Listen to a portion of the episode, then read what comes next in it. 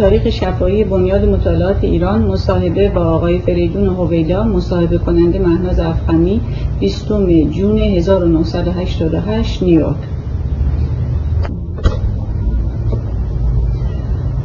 خیلی متشکرم که موافقت کردیم که با من مصاحبه کنیم فریدون حالا می‌خواستم خواهش کنم که از اول شروع کنیم از ابتدا. کجا به دنیا آمدیم و چه سالی و بعد دنبال می‌کنیم بله. من در سال 1924 در دمشق به دنیا آمدم.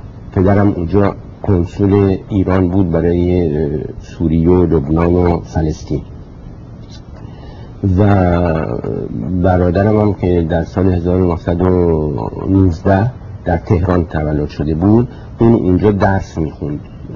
تو مدرسه فرانسوی های دمشق بعدش هم که محل کنسولگری به بیروت منتقل شد برای تمام این ناحیه در مدرسه فرانسوی های بیروت منم اونجا گذاشتن و در این مدرسه بار اومدیم.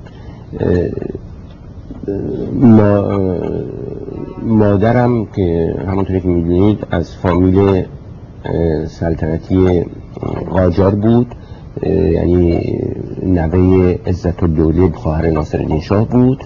پدرم از یک فامیل تاجر شیرازی الاصل بود که پدرش باهایی بود ولی خودش ول کرده بود و برادرم و من در مذهب شیعه عشر به وسیله مادرمون و آخوندهایی که محلی بخون در بیروت یک عده شیعه خیلی زیاد بود اونجا بار اومد. اینا میگم برای اینکه به قدری مزخرف در این باره و دروغ گفته شده که همه چیز روشن باشه. فارسی بود. فارسی بود و عربی و فرانسه هم همزمان و یه خورده بعدش انگلیسی هم وقتی شروع کردیم مدرسه. اینا همه با هم ما چیز کردیم. بزرگ شدیم. به این علتی که واقعا میشه گفت که در خود خانواده و محیط فامیلی کاملا فرهنگ ایرانی برقرار بود. حتی کلفت و نوکرمون هم از ایران بودن یعنی هیچ چیز عربی نبود. ولی خب با همسایه ها بعد تو مدرسه عربی مثل مثل زبان اولی یه خود کمتر بود. و در سن چهار سالگی بود که با فرانسه هم آشنا شدیم. وقت در ده دوازده سالگی هم انگلیسی وارد شد. اینا میگم برای اینکه مهم از نظر بار طرز تفکر ماها این بود که در یک محیط استعماری قرار داشتیم. استعمار فرانسه بود نزدیکش استعمار انگلیس بود.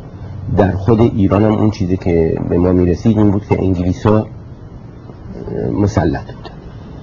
و البته این وسیله بود که ما با تمام لبنانیا عربا اینا هم عقیده بودیم در مخالفت با استعمار خارجی. و بزرگترین وسیله که در دستمون بود تجلیل گذشته خودمون بود. ملاحظه می‌کنیم یعنی از بچگی ما از من یادم اولین باری که داستانهای شاهنامه رو برام می‌گفتن سه سالم بود. چی بود که هنوز یادمه. کلفت مثلا برام می‌گفت حتی تو اسکندر برای ما پادشاه ایرانی بود. در این چیزایی که میشنفتیم تو تو تو و عربان همین کارو می‌کردن راجع به اسلام جنگ های اسلامی جهاد چجوری دنیا گرفتن و اینا. وسیله دیگه نبود برای مخالفت با استعمار چیه. این تمام همیشه این تو مغزمون بود و می‌گفتیم باید برگردیم به چیز یواش یواش چون اون زمان مسافرت به اروپا دور بود و اروپا گران بود اغلب ایرانی فامیلایی که می‌تونستن استطاعتشو داشتن بچه هاشون میفرستن بیروت. چون بیروت یک مرکز خیلی همه جور دانشگاه بود امریکایی فرانسوی ما میفرستادن اونجا و اینه که با یک عده ایرونی هم اونجا بار اومدیم. این ایرونی هایی که می آمدن برای تحصیل آدمایی بودن از تمام طبقات. بازاری مذهبی اعیونی. که مثلا همین آقای بختیار شابور بختیار هم اونم اینجا بود. البته در کلاس های بالاتر بود برای اینکه ما جمعون تر از اون بودیم. اینو میگم برای اینکه حتی حتی آدمای بازاری بودن که باشون دوستی خیلی نزدیکی ما برقرار کردیم. یعنی همه جور طبقات رو ما می‌دیدیم. و از لحاظ مذهبی یهودی ایرانی بود مسیحی ایرانی بود همه جور بودن. اینه که از ابتدا ما با تمام اینا و همه در این فکر بودن که آقا چطوری این مملکت رو بیاریم بیرون از یکی از استعمار دوم از عقب افتادگی. چون آگاه بوده همه همه آگاه بوده یعنی این مسئله بیرون آوردن ایران بلکه این گفت رفته رفته که کلاس های بالاتر می رفتیم همون تاریخ و اینایی که خود فرنگی ها به ما یاد می‌دادن می‌دیدیم که بیرون اومدن از استعمار و از استبداد فقط وسیلش درس و پیشرفت فکری و پیشرفت علمی است. اینا تو مغز اون فرو رفته بود. و نه فقط برادرم و خودم و اینا تمام ایرونی که اونجا بودن حتی حتی بچه های مذهبی که می آمدن اونا هم به این فکر چیز می شدن به این فکر. یعنی یک, یک نوع لانه فکر توسعه و رفرم و پیشرفت. به وجود اومده بود اونجا حالا این این بکراونده که وقتی وقتی جنگ شد مثلا من یادمه یادم اغلب ایرونیا من هنوز جوانتر از اونا بودم اغلب ایرونیایی که بیروت بودن وقتی جنگ شروع شد همشون خوشحال بودن که آلمان شوروی با هم قرار بستن. می‌گفتن ها این وسیله میشه که انگلیس شکست بخوره ایران بالاخره آزاد بشه. از مثلا این چی بود؟ فکر ناسیونالیزم پروگرسیویزم اینا همه توأم بود تو یک معجونی که بعضی ها از این ایرونی ها تودهی شده بودن. یعنی هنوز حزب تودهی نبود ولی افکار مارکسیستی رو بیشتر ترجیح میدن بعضیشون افکار ناسیونالیستی اصلا هیتلری. می‌کنیم این وسط هم یه عده مایلد سوشالیزم اصطلاح چیز داشتن. ولی هیچ کسی این نبود که این ادامه پیدا کنه. نسبت به رژیم رضا شاه هم خیلی آمبیوالنس وجود داشت. از یک طرف اینکه رضا شاه آمده بود و یک رفرمای شروع کرده بود و تو سر آخونده زده بود و تو سر سیاست مداره قدیمی زده بود خیلی خوشحال بودن. از اون طرف می‌گفتن این رضا شاه انگلیسا نشوندن و بنابراین فایده ای نداره. و و چون رژیم رژیم استبدادی بود یعنی با زور و با, با چیز همه چیز می‌کردن.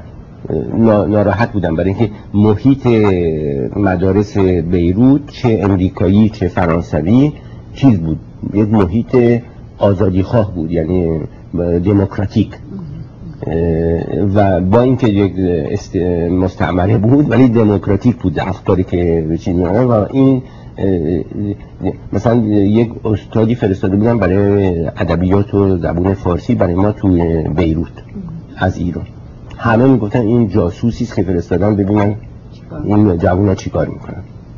می‌کنن یعنی این این فکر بود. تا موقعی که متفقین وارد شدن اون وقت وارد ایران شدن.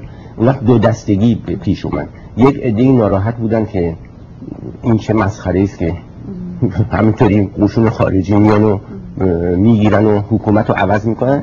یک عده هم خوش که چیز بودن جزو جزو اگزایلد بودن مثل رهنما زین العابدین رهنما اونا خوشحال بودن که می‌تونستن برگردن حالا. و خیلی امبیولنس عجیبی بود. و اینکه رضا خودش کم کم سیمپاتی پیدا کرده بود با آلمان اون اون اون خوب بود. اونو جزء پازیتیو قرار می‌دادن که تنها کسی که مخالفت مخالف بود زین العابدین رهنما بود اون زمان. ما هم جمع می‌کرد. اونم بچه ها جمع می‌کرد براشون نطخ می‌کرد. نطخ می‌کرد صحبت می‌کرد. واضح این محیط بود. یعنی این این اینا, اینا مهمه برای اینکه میفهمونه که برادرم خودم و امثالمون کیا بودن اونجا والا خیلی بودن. هم مثلا همین شریفی که وزیر چیز بود اونم اونجا بود. اونم اونجا درس خوند. که وزیر آموزش شد. رهنما مجید رهنما اونجا بود. حمید رهنما اونجا بود. گفتم بختیار اونجا بود. خیلی به بقیه هم همشون یک کاره ای شدن بعضیشون تو شرکت نفت بعضیشون تو چیز. خیلی حالا اگه بخوام تمام اسما پیدا کنم باید بشینم دوباره از این از این من شخصا خودم در سال 1944 دیپلمای دکترامو تموم کردم و فقط تزم مونده بود و می‌دیدم جنگ رو نمیشه رفت پاریس تو. تو بیروت نمی‌تونستن تز به قبول کنم برای اینکه دانشگاهش هنوز به تمام چیزها نداشت. فکر کردم که بیست... نزدیک 21 سالگیم بود. فکر کردم که بهترین چیز اینه که پاشم برم ایران. جنگم هنوز هیچ معلوم نبود چی میشه. کی تموم میشه. بنابراین در در زمستان 1944 آمدم ایران. و این سفر برای من یک چیز خیلی مهمی بود. برای اینکه هم آمدم به ایران هم یک گشتی دور ایران زدم که ایران من در سن پنج سالگی دیده بودم. و دیگه خاطره چیزی برام نداشت. و اون ایرانی که می‌دیدم اون ایرانی بود که این بچه هایی که می آمدن منعکس می‌کردم برادرم دیده بود. چون در سن اون وقتی من پنج سالم بود ایران ترک کردم. اون نه سالش بود یادش بود. آمدم از راه عراق بسره برای تو تیاره چیزی نبود. و رفتم به خودم شخص و احواز که ترن سوار بشم بیام. که البته کسافت و بدبختی و چی میگن مرض و کراپشن تمام این چیزها همون بهله اول به چیزم خورد. اصلا مشمعل شدم. مثلا من محسد پولی هم ندارم تو جیبم خیلی کم. یارو گمرکشی مثلا هی ور می‌رفت به چمدونم. بعد شوفره که منو می‌برد از بسره به, به چی؟ این پول می‌خواد. من که پول نداشتم بدم. اون وقت بالاخره این گمرکچیه دید چند تا پرتغال من خریده بودم تو راه بخورم. گفت اینا پس بده. برداشت. این چیزم وقت احواز میگن راهان بیلیت نیست. خب، بعد بخشیم تا اینکه یک بابایی گفت اسم چی و اینا گفتم این رئیس راه اینجا قمخیشته برو پیشش. من که نمی‌تونم رفتم اونجا اونم مردم پذیرایی کردم منو فرداش گذاشت توی توی این راه. این چه راه آهنی که نصفش دست نظامیا بود انگلیسی و امریکایی و اون قسمتی که برای ماها بود اصلا همینطور توش پر بودیم و کسافتی چیزی. و این سفر تا تهران شما نمی‌دونید از مشک من یادم میاد صبح زود ترن متوقف شد. این پایین یک عده بچی مدس آویزون چشما تراخم تی باباهاشون. اصلا چیز لاغر میلرزین وایسادن و یک کسی مثلا پرتقال می‌خورد پوستشون رو جمع می‌کردن بخورن این تصویر ایران بود. بعدش آمدم وزارت خارجه و دور از تمام تعطیلاتی که داشتم استفاده کردم رفتم دور ایران رفتم مازندران رفتم چی؟ خب خیش داشتیم که زمیندار بود آشنا داشتیم که اونا زمیندار بودن. خب می‌رفتیم پیشون یک مرتبه وقتی ایران رو من گشت زدم اصلا این این بود چیزایی که تو کتاب های تاریخ اروپا راجع به قرون وسطا خونده بودن. عینا قرون وسطا بود فئودالیته زجر گرسنگی بدبختی این دهخانه بایستی کار کنن برای اصلا یک چیزی بود. و من آمدم تهران و به خودم گفتم آقا من می‌خوام تو قرن بیستم زندگی کنم نه تو قرن چیز. آمدم سعی کردم در اون حالت جوانی با برادرم و دیگه میشستیم. خب دیگه جمع می‌شدیم و چیز می‌کردیم. چی کار میشه کرد هر چی نگاه می‌کنیم نه مجلس دست دست همیناست ارتش دست شاه شاه هم با ایناست. یعنی شاه اصلا کاری نبود اون زمان. اون زمان شاه یک جوونی بود و تمام کارا دست یک عده از این زمیندارا و چیزا بود که مجلس رو حکومت می‌کردن. هر روز دولتی رو مینداختن یکی دیگه می آوردن هر کاری که می‌خواستن می‌کنن خارجی هم از اون طرف چیز می‌کردن من یادم همین سفیر امریکا مثلا وادار کرد که سپهبدی که وزیر خارجه شد بیرونش کنن از کابینه برای اینکه نخواسته بود بپذیردش فوری. مثلا مثلا. یک همچین چیز. تمام این چیزا که دیدیم رفته رفته ناامید شدیم. همه من یادم تمام طبقه ما ناامید بود. از اون طرف من با و برادرم با نویسنده ها و چیزا آشنا بودیم. دکتر شهید نورایی که استاد اقتصاد بود پرویز خانلری که مجله سخن رو انداخته بود صادق هدایت که بزرگترین نویسنده اون زمان بود. با تمام اینا ما آشنا بودیم و اونا هم چیز بودن. اونا هم یک حالت نیمه ناسیونالیستی و از طرف دیگه ناامیدی. کاری نمیشه کرد. یعنی محیط این بود که با این خارجی ها و با این طبقه اعیون و زمیندار ایرونی امید نیست که بتونیم یک روشن فکرا و یک عده رو جمع کنیم و یک حرکتی راه بندازیم. و این فئودالیسم همینجاست و اون زمان حزب توده خیلی حزب توده خیلی چیز بود. خیلی طرف داده حزب توده همه اونایی که میدین شوروی ها از این دفاع می‌کنن خب می‌رفتن اونجا و چیز می‌کردن. ولی ما که نمی‌تونستیم بریم تو حزب توده برای اینکه باز یک خارجی دیگه سوارش بود. و ظاهرش قوی بودن ولی باطنش همونطور که ما می‌دونستیم که نمیشه به جایی نمیشه و قضیه پیشوری پیش اومد. که اونم خود داخل حزب توده و به هم زد. برای اینکه پیشوری آمده بود در آذربایجان یک حکومت چیز ساخته بود. خب تمام اونایی که به اصطلاح فلو ترافلرز هم بودن ول کردن که گفتن این خیانت و نمی‌دونم چیز. این این محیط این بود. ما ما دیدیم نه کاری نمیشه کرد. اگرم یک کسی بخواد یه کاری کنه شوروی است. خب اونا که نمی‌خوایم ما بریم دنبال. ما کار خودمون می‌کنیم. هر چیز زودتر از اینجا بریم. وزارت خارجی بودیم همه و اونایی که نبودن تجارت و اینا به عنوان تجارت به محض اینکه راه باز شد همه رفتن. تمام این طبقه ناامید رفت. خب البته می آمدیم برمی داشتیم می دیدیم ولی همین بود. تمام بقایه که پیش اومد همون چیز آذربایجان چی باز باز اونجا دیدیم امریکاست که چیز می‌کنه. یعنی اگه بخوایی در مقایمه شوروی ایستادی کنی باید باز به یک کس دیگه تکیه بکنی. یعنی همیشه باید به یک خارجی پناه بود و این واقعا ناراحت کننده بود برای همم بعدم شاه هم می‌دیدیم هیچ کار است.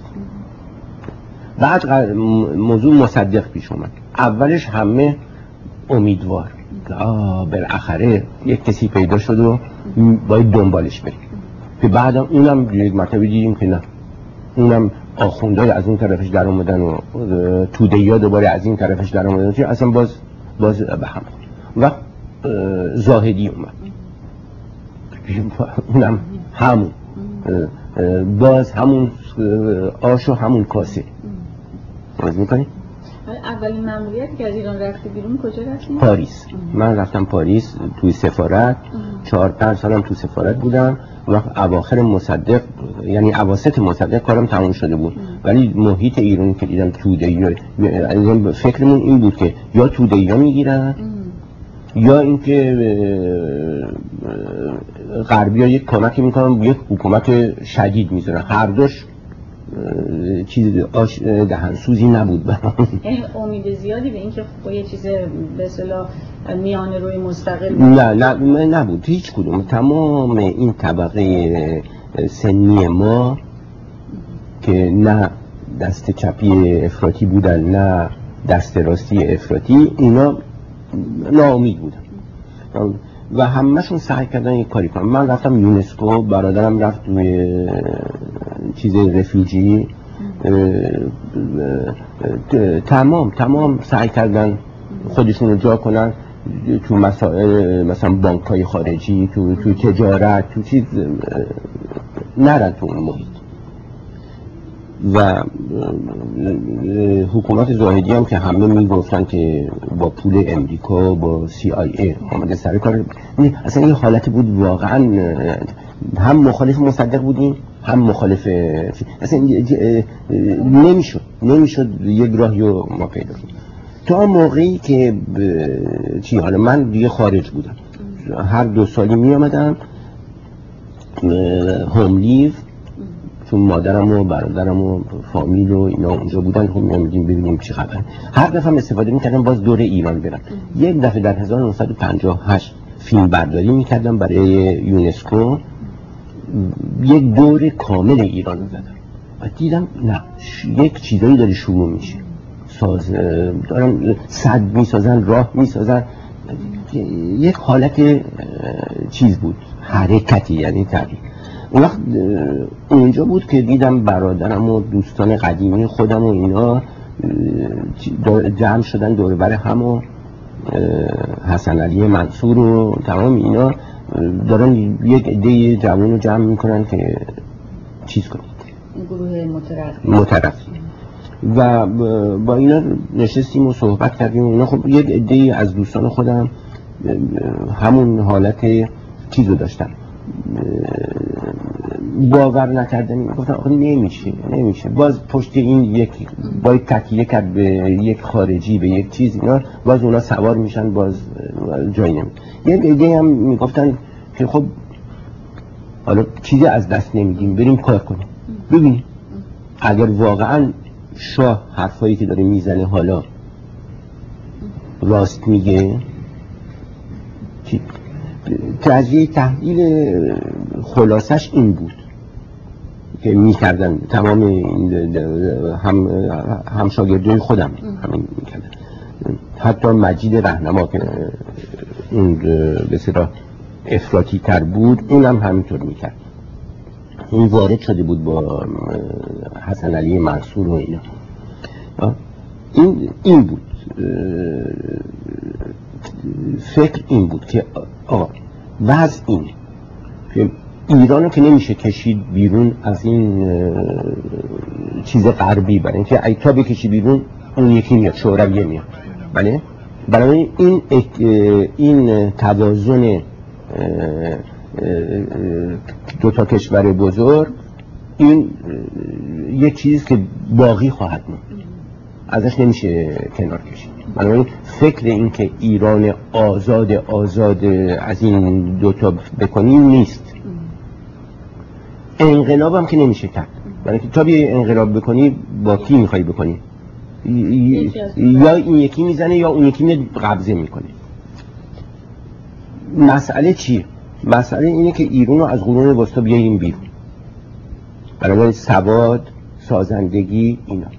حالا نمیشه مستقیما هم به سنت ها به اینا دست زد. بله؟ برای طبقات سنتی چیز می‌کنن. بنابراین چطور ما بیاییم همین. این زیر زیر بنای اقتصادی مملکت درست کنیم. و همونطور که همه در اروپا میگن وقتی زیربنای اقتصادی به جا بیفته اون روبناش هم میشه ساخت درست میشه. فکر کردن که این راهشه. حالا که شاه می‌خواد که این چیز زیر بنا درست کنه خب ما هم که هر کدوم یک کاری می‌تونیم چیز کنیم. کمک کنیم زودتر بشه. زودتر که شد بعدش دموکراسی میاد و چیز میاد و اون موقع بالاخره ما می‌تونیم آزاد آزادی کامل به دست بیاریم. این بود تفکر همه که همه برگشتن. حتی از اونایی که یک وقتی با توده یا همکاری می‌کردن یک مرتبه این طبقه جمع شد. که مرحله دومش این بود که یک نسل دوم جوونترم آمد روش سوار شد. راه افتاد. البته می‌دیدیم؟ تمام خرابی و تمام نواقص و اینا. ولی خب می‌گفتیم خب همینه.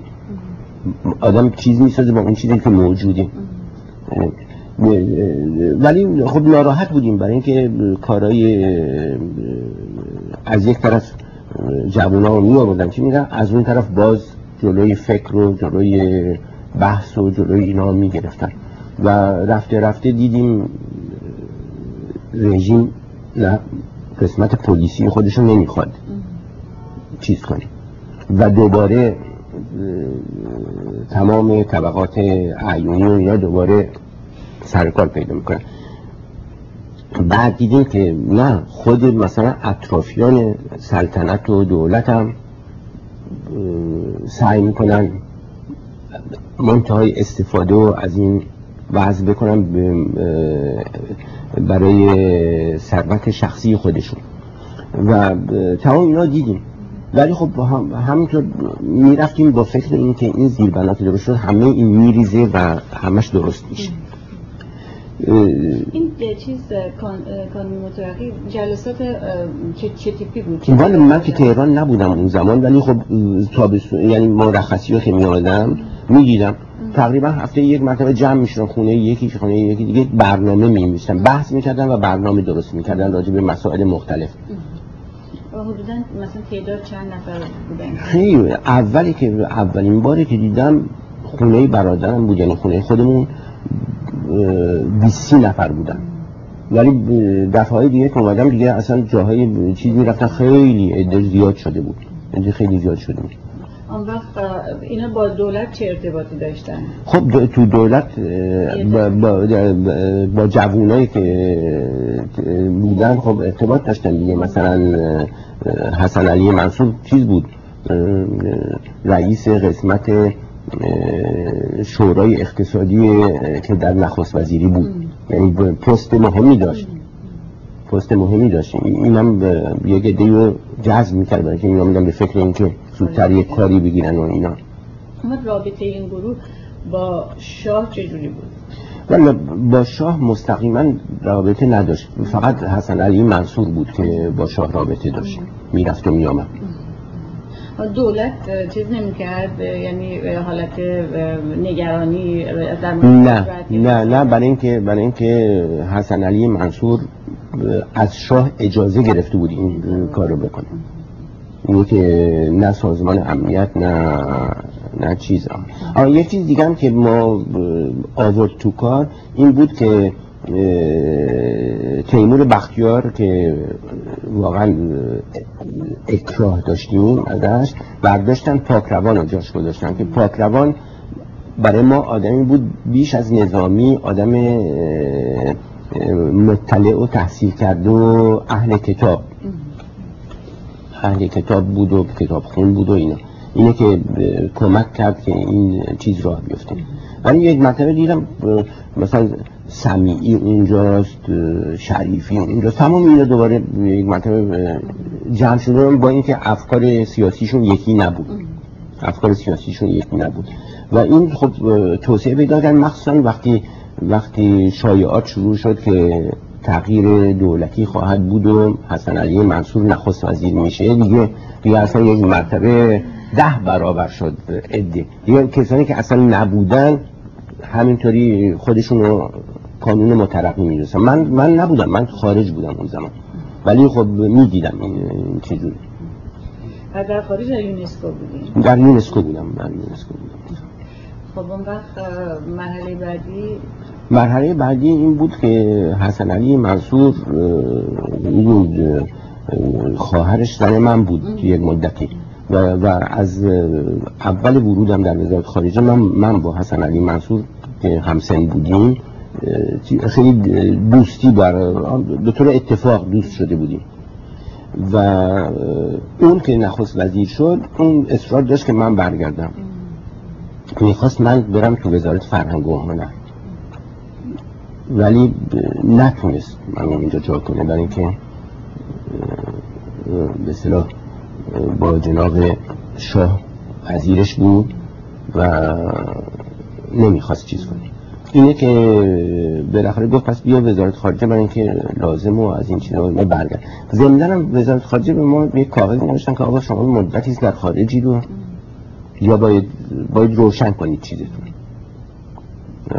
اینه که ما هم برگشتیم. اون گفتیم برمیگردیم وزارت خارجه موقتا کنفرانس چیز بود. اون کنفرانس مبارزه با بی سوادی کنفرانس بین المللی. یونسکو قبول کرد که مدت موقت من از یونسکو برم در این زمینه برای ایران کار کنم. دوباره مدیر کل وزارت خارجه هم کردن و این کار کنفرانس انجام دادیم. و بعدشون گفتن نه نمیشه بریم. خب موندیم دیگه. برادرم هم در این فاصله چیز شده بود. نخست وزیر شده بود. این که موندم و کارهای بین المللی رو می‌کردم و که می‌تونستم توی این کار مبارزه با بیسوادی ادامه دادم و اولش هم خیلی واقعا هر کجای ایران می‌رفتم می‌دیدم می‌دیدم که واقعا مردم استقبال می‌کنن از این از این اصلاحات و از این چیزا. ولی خب رفته رفته اون چیز اولیه خوابید و قضیه مخصوصا اونجایی که مردم یک ذره دیگه چیز شده بودن نسبت به, به این دستگاه و به این کارا در سال 1969 بود اواخر 69 که من من هر دفعه که می آمدم از یک سفر و اینا شرفیاب می شدم برای گزارش رو این چیزا. در 69 من یک چیز احساس کردم. یک یک تغییری در شاه و یک مطلب این شخصی که اولی که من دیده بودم آدم متواضعی بود و و می‌گفت بیایید و بکنید و گوش می‌داد و این چیز شده بود. یک مرتبه یک حالت اروگانس غرور. احساس کرد به که هیچ هر قبلش وقتی تو گزارشم یک چیزایی یک چیزای انتقادی می‌گفتم بحث می‌کرد جواب می‌داد. این دفعه هیچ رد. این اینطوری اون بده این خیلی خیلی این تغییر برای من عجیب بود. و نمیفهمیدم این چرا اینه. پیش خودم فکر می‌کردم که ممکنه ممکنه یک خونریزی مختصری تو مغزی داشته باشه. این اتفاق میفته و این خونریزی ها بستگی داره به از طبی به مقدارش و اصلا کرکتر انسان رو عوض می‌کنه.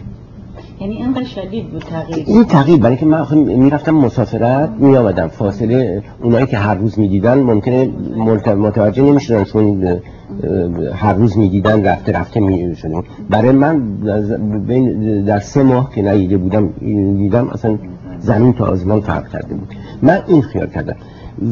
همون زمانم بود که شنیدم سرطان داره. که گفتن نخ دروغ و اینا. اون موقع مسافرت می‌رفت خارج طبیب اتریشی داشت می‌رفت اتریش نمی‌دونم چی بود قضیه. بعد شنیدم که والیوم یعنی بدون والیوم نمی‌تونه بخواد و یک دفعه سر میز نهار بودم در دربار و صحبت والیوم شد و و من به طور شوخی داشتم من گفتم که والیوم یک می‌خورم من گاهی اون شاه برگشت گفت نه والیوم یک وجود نداره. گفتم می‌دونم والیوم دوست من دو تیکش می‌کنم نصفشون می‌خورم این میشه والیوم یک. خندید و گفت من والیوم که بعد نیست من والیوم دوازده می‌خورم. این, این اونجا من فکر کردم که این والیوم برای که والیوم هم وقتی آدم معتاد میشه مثل دراگ دیگه کاراکتر رو عوض می‌کنه. نمی‌دونستم. نمی‌دونستم چی فکر کنم چرا اینطور شده و رفته رفته خیلی برادرم بله بله برادرم هم گفت که بله مدت هاست شاه عوض شده دیگه چیز نمی‌کنه. نظر کسی رو دیگه نمی‌خواد. خود همون نظر خودشه. ولی ولی خود گفتم به برادرم گفتم آخه پس چیکار کنیم؟ این که نمیشه. این راه غلطیه. برای اینکه یک نفر آدم که نمی‌تونه چه برادرم گفت ببین جناب این حرف برادرم من هیچ وقت فراموش نمی‌کنم. گفت ببین جناب مملکت مهمه. و این شاه اگر نباشه این مملکت از هم میپاشه این مملکتی نیست که به حدود چیز رسیده باشه که یکی باقی بمونه. میپاشه از هم. همه چیز از هم میپاشه این وجود اینه که اینو با هم نگه داشته و چون زمینه سیاسی چیزی جز اگر بخوایی دوباره همون بساط آخوند بازی و فعودالیته بیاد چیز دیگه نیست. اینه که باید باید هر عیبی هم داشته باشه. اینو تقویت کرد نگه داشت تا اینکه این کارا انجام بشه. گفت این چیزه این این به هیچ وجه چیز نکن من گفتش من می‌خوام ول کنم برم. حسین سر اومده. می‌خوام برم بردارم به نویسندگی و هنر و اینا کار خودم. و برادرم گفت این رژیم نیست می‌خواستی از اول نیاری وقتی منصور بهت گفت خب می‌خواستی نیاری این جایی نیست که آدم استعفا بده. استعفا میگی یعنی زد گفت این چیزه این, این سیستم ماست. میخوایی برو برو برو خودت بشاب اینطوری مرخصی بگیر فکر کن. برو من تو این چیزا بودم تو این حالت بودم. که یک سفر دیگه در ایران کردم. با یه چند تا از دوستانم. رفتیم از تهران به یزد و از یزد به بم. بم رو من هیچ وقت نیده بودم. یزد رو دیده بودم ولی برم. که البته این سفر اصلا سفر خیلی راحتی بود. با اتومبیل رفتیم. اصلا عجیب بود. از لحاظ از لحاظ راه. و چیز اصلا قابل مقایسه نبود با ده سال قبلش. راه های اسفالته هر کجا که می‌رسیدی اصلا می‌شد رفت توی این قهوه خونه ها بدون ترس. غذا خورد. قبلش آدم مریض می‌شد دیگه. اصلا عجیب شد. آب همه جا آب نوش چیز بود آب بدون کشید. اصلا اصلا واقعا مملکت عوض شده بود. تنها چیزی که عوض نشده بود همین چیز چیزای چیز بود. و پلیسی و سنتی چیز. یادم من با گلستان رفتیم به بازار یزد یک تماشا کنیم. یک دیدم چیز چسبوندن پوستر چسبوندن امام زمان. یعنی شروع شده بود اون موقع این چیز. خب با هم بحث می‌کنیم اصلا این چیز بود یعنی محسوس بود که همه کار شده جز تغییر طرز تفکر مردم.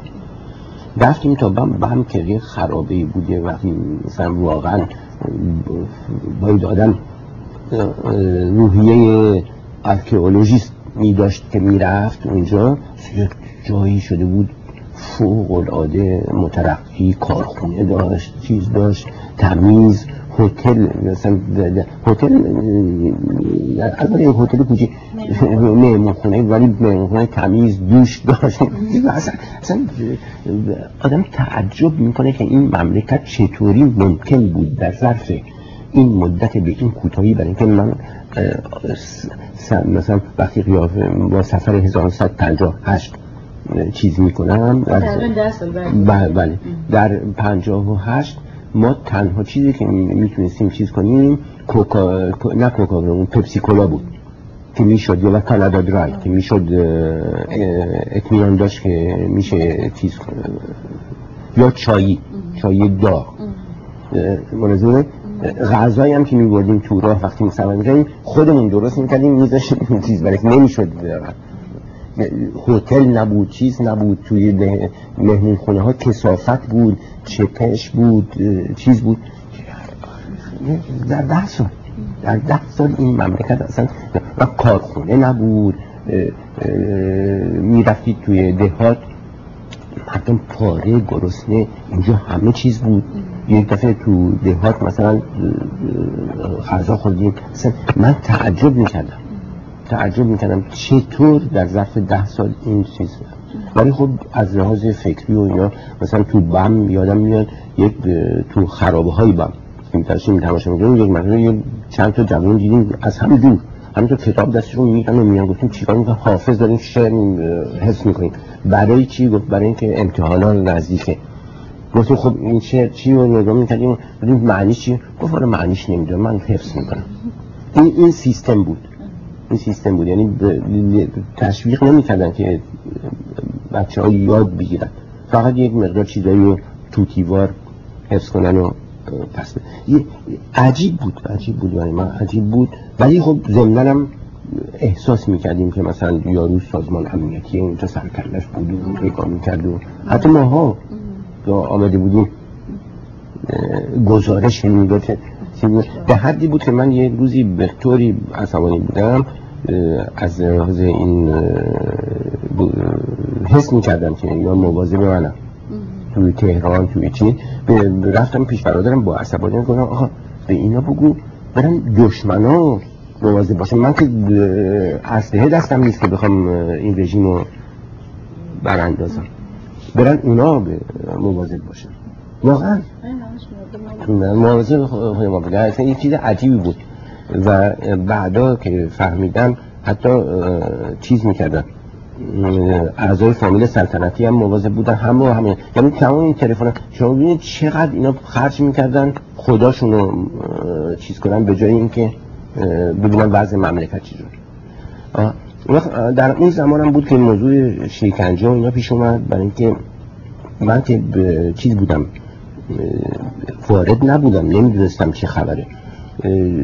این رئیس امنیستی اینترنشنال با من دوست بود برای اینکه با هم همکار چیز بودیم کارمند بودیم در یونسکو. و در یونسکو اون رئیس استاف اسوسییشن بود منم نایب رئیس استاف اسوسییشن اون انگلیسی بود من ایرانی و اون زمان با هم همکاری می‌کردن اون ول کرد رفت امنیستی اینترنشنال رئیسش شد. من دیگه تماسی باش دیگه نداشتم و تا اینکه یک روزی نیویورک نشسته بودم سفیر بودم این اومد سراغ من.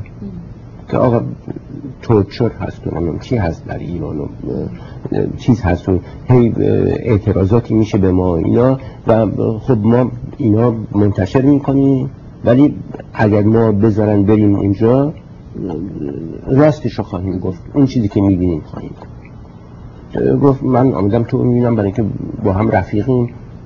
هر ایرونی دیگه که می‌بینم رسمی نمیپذیره من. منم خب چی کردم؟ تلگراف کردم. با تا غلط کردید شما با اینو راه دادید. منم خیلی آدم تر شد گفتم استعفا میدم. این رفیق من من رفیقم رو نپذیرم. دوستم یعنی شاه جواب داد بود که من رفتم تهران تهران که شرف شرفتان شما گفت این چیز نمیشه. دنیاست. و نمیشه از این چیز رفت. گفت این کار دروغه که میگم. خب ای دروغه خب بذارید بیان بذارید بیان نمیشه چیز تا بالاخره گفت خب شما برید راجی سفیر شده بود در لندن. گفت شما برید لندن اینو معرفی کنید به راجی و بگیدش که می‌تونه بیاد. من هم رفتم و در تماس گذاشتم و چیز کرد. و اون موقع چیز بود؟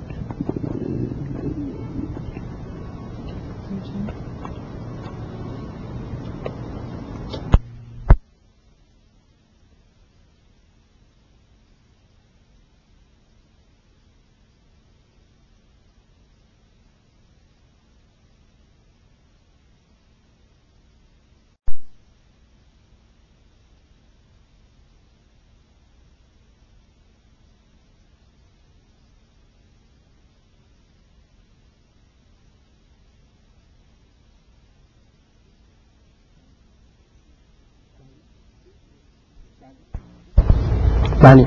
این چیزه من در سال 1945 می‌خواستم تز دکترامو راجع به ایران بنویسم راجع به این مسئله مخصوص. ملتفت شده بودم بعد از این سفر که دور ایران رفته بودم که چیز این اسم چیه؟ ملوک توایفی باقیه در ایران. بعد تاریخ ایران رو نگاه کردم دیدم که از ابتدا اینطور بوده. ایران همیشه ملوک توایفی بوده. وقتی یک کسی می آمده قوی می گرفته حکومت مرکزی قوی می شده یک مدتی وقت دوباره می افتادیم به چه؟ از کوروش به این طرف. و این منو چیز کرده بود که این تاریخ ایران تکراره. و اینو اسمشو گذاشته بودم بحران ملوک توایفی در ایران. و می‌خواستم یک تزی بنویسم که این رو نشون بدم وقت بیاییم به زمان امروز و سوال خودمون رو بکنیم که آیا کارهایی که رضا شاه کرده بود بر علیه مدرنیزاسیونی که شروع کرده بود آیا ملوک توایفی رو متوقف می‌کنه یا ملوک توایفی برمیگرده؟ بعد که پاریس رفتم کار می‌کردم تو سواره دیدم کار حیولایی سین ول کردم. یک تز دیگه گرفتم راجع به پلانینگ در اقتصاد عقب افتاده با عنوان نمونه ایران. اینو تمام کردیم و دکترامون گرفتیم و تا 1950 زمان مصدق 51 من علاقه پیدا کرده بودم به مسائل روانی. که سایکو انالیسیس و این چی انکانشس و اینا م... بله و ب... وقتی درس پسیکوانالیسیس میخوندم یک مرتبه وقتی, وقتی رسیدیم به این legend Oedipus complex Oedipus complex من یک مرتبه دیدم که این اصلا کاملا نقطه مقابل ایرانه. یادم اومد داستان رستم و سهراب. به جای اینکه پسر جای پدرشو بگیره پدرشو بکشه جاشو بگیره پدر پسر رو در داستان ایرانی می‌کشه. البته بدون اینکه ملتفت باشه. و این یک مرتبه منو چیز کرد. رفتم یه خورده بیشتر مطالعه کردم برگشتم به فردوسی. برگشتم به légende های یونانی کتاب های فروید رو خوندم. اینا و یک در یکی از این جلسات بحث که psychoanalytical به یک عده اینو گفتم گفتم که ما complex Oedipus نداریم در ایران complex رستم داریم. و وقت رفته رفته یک مرتبه ملتفت اصلا جامعه ایران از بالا تا پایین بنا شده رو پدر ولی پدر کشنده پدری که نمیشه باش مجادله کرد. این حرف حرف اونه. بحث نمیشه کرد. و پادشاه یک همچین پدریه. رفته رفته که پایین میرید. هر کسی در محیط خودش پدره. تا می‌رسید به فامیل معمولی که پدرم اونجا به خلاصه هم پدر پدر همه در میاره. این چیز بود. این اینو که کسب کردم پیش خودم گفتم ای بابا اینه دیگه ایران. بی خود نیست که شاهی میاد هر قدری هم اولش دموکراتیکه تبدیل میشه به به چیز به یک شخص آسی و یک حکومت جابرانه که اصلا خیلی قویتر و رپرسیفتر از هر حکومت دیگهی در دنیا. چه در تاریخ بگیرید چه امروز. این چیز سیستم ایرانی. این قسمت سیستم ایرانی. و اینو من یک دفعه به شاه گفتم. حالا می‌فهمم که تو رمان نویسی. یعنی قبول نداشتن. هیچ کسی اینو قبول نداشت. یعنی همتون اینطور میشید. یعنی و واقعا تاریخ ایرانی که می‌گیرید می‌بینید تمام پادشاه بچه های خودشون رو کشتن. نزدیکان خودشون رو کشتن. یعنی یک نمونه شما ندارید که انوشیروان عادل میش میگن به قدری چیز کشته بود و چیز جنوسید مثلا مانی.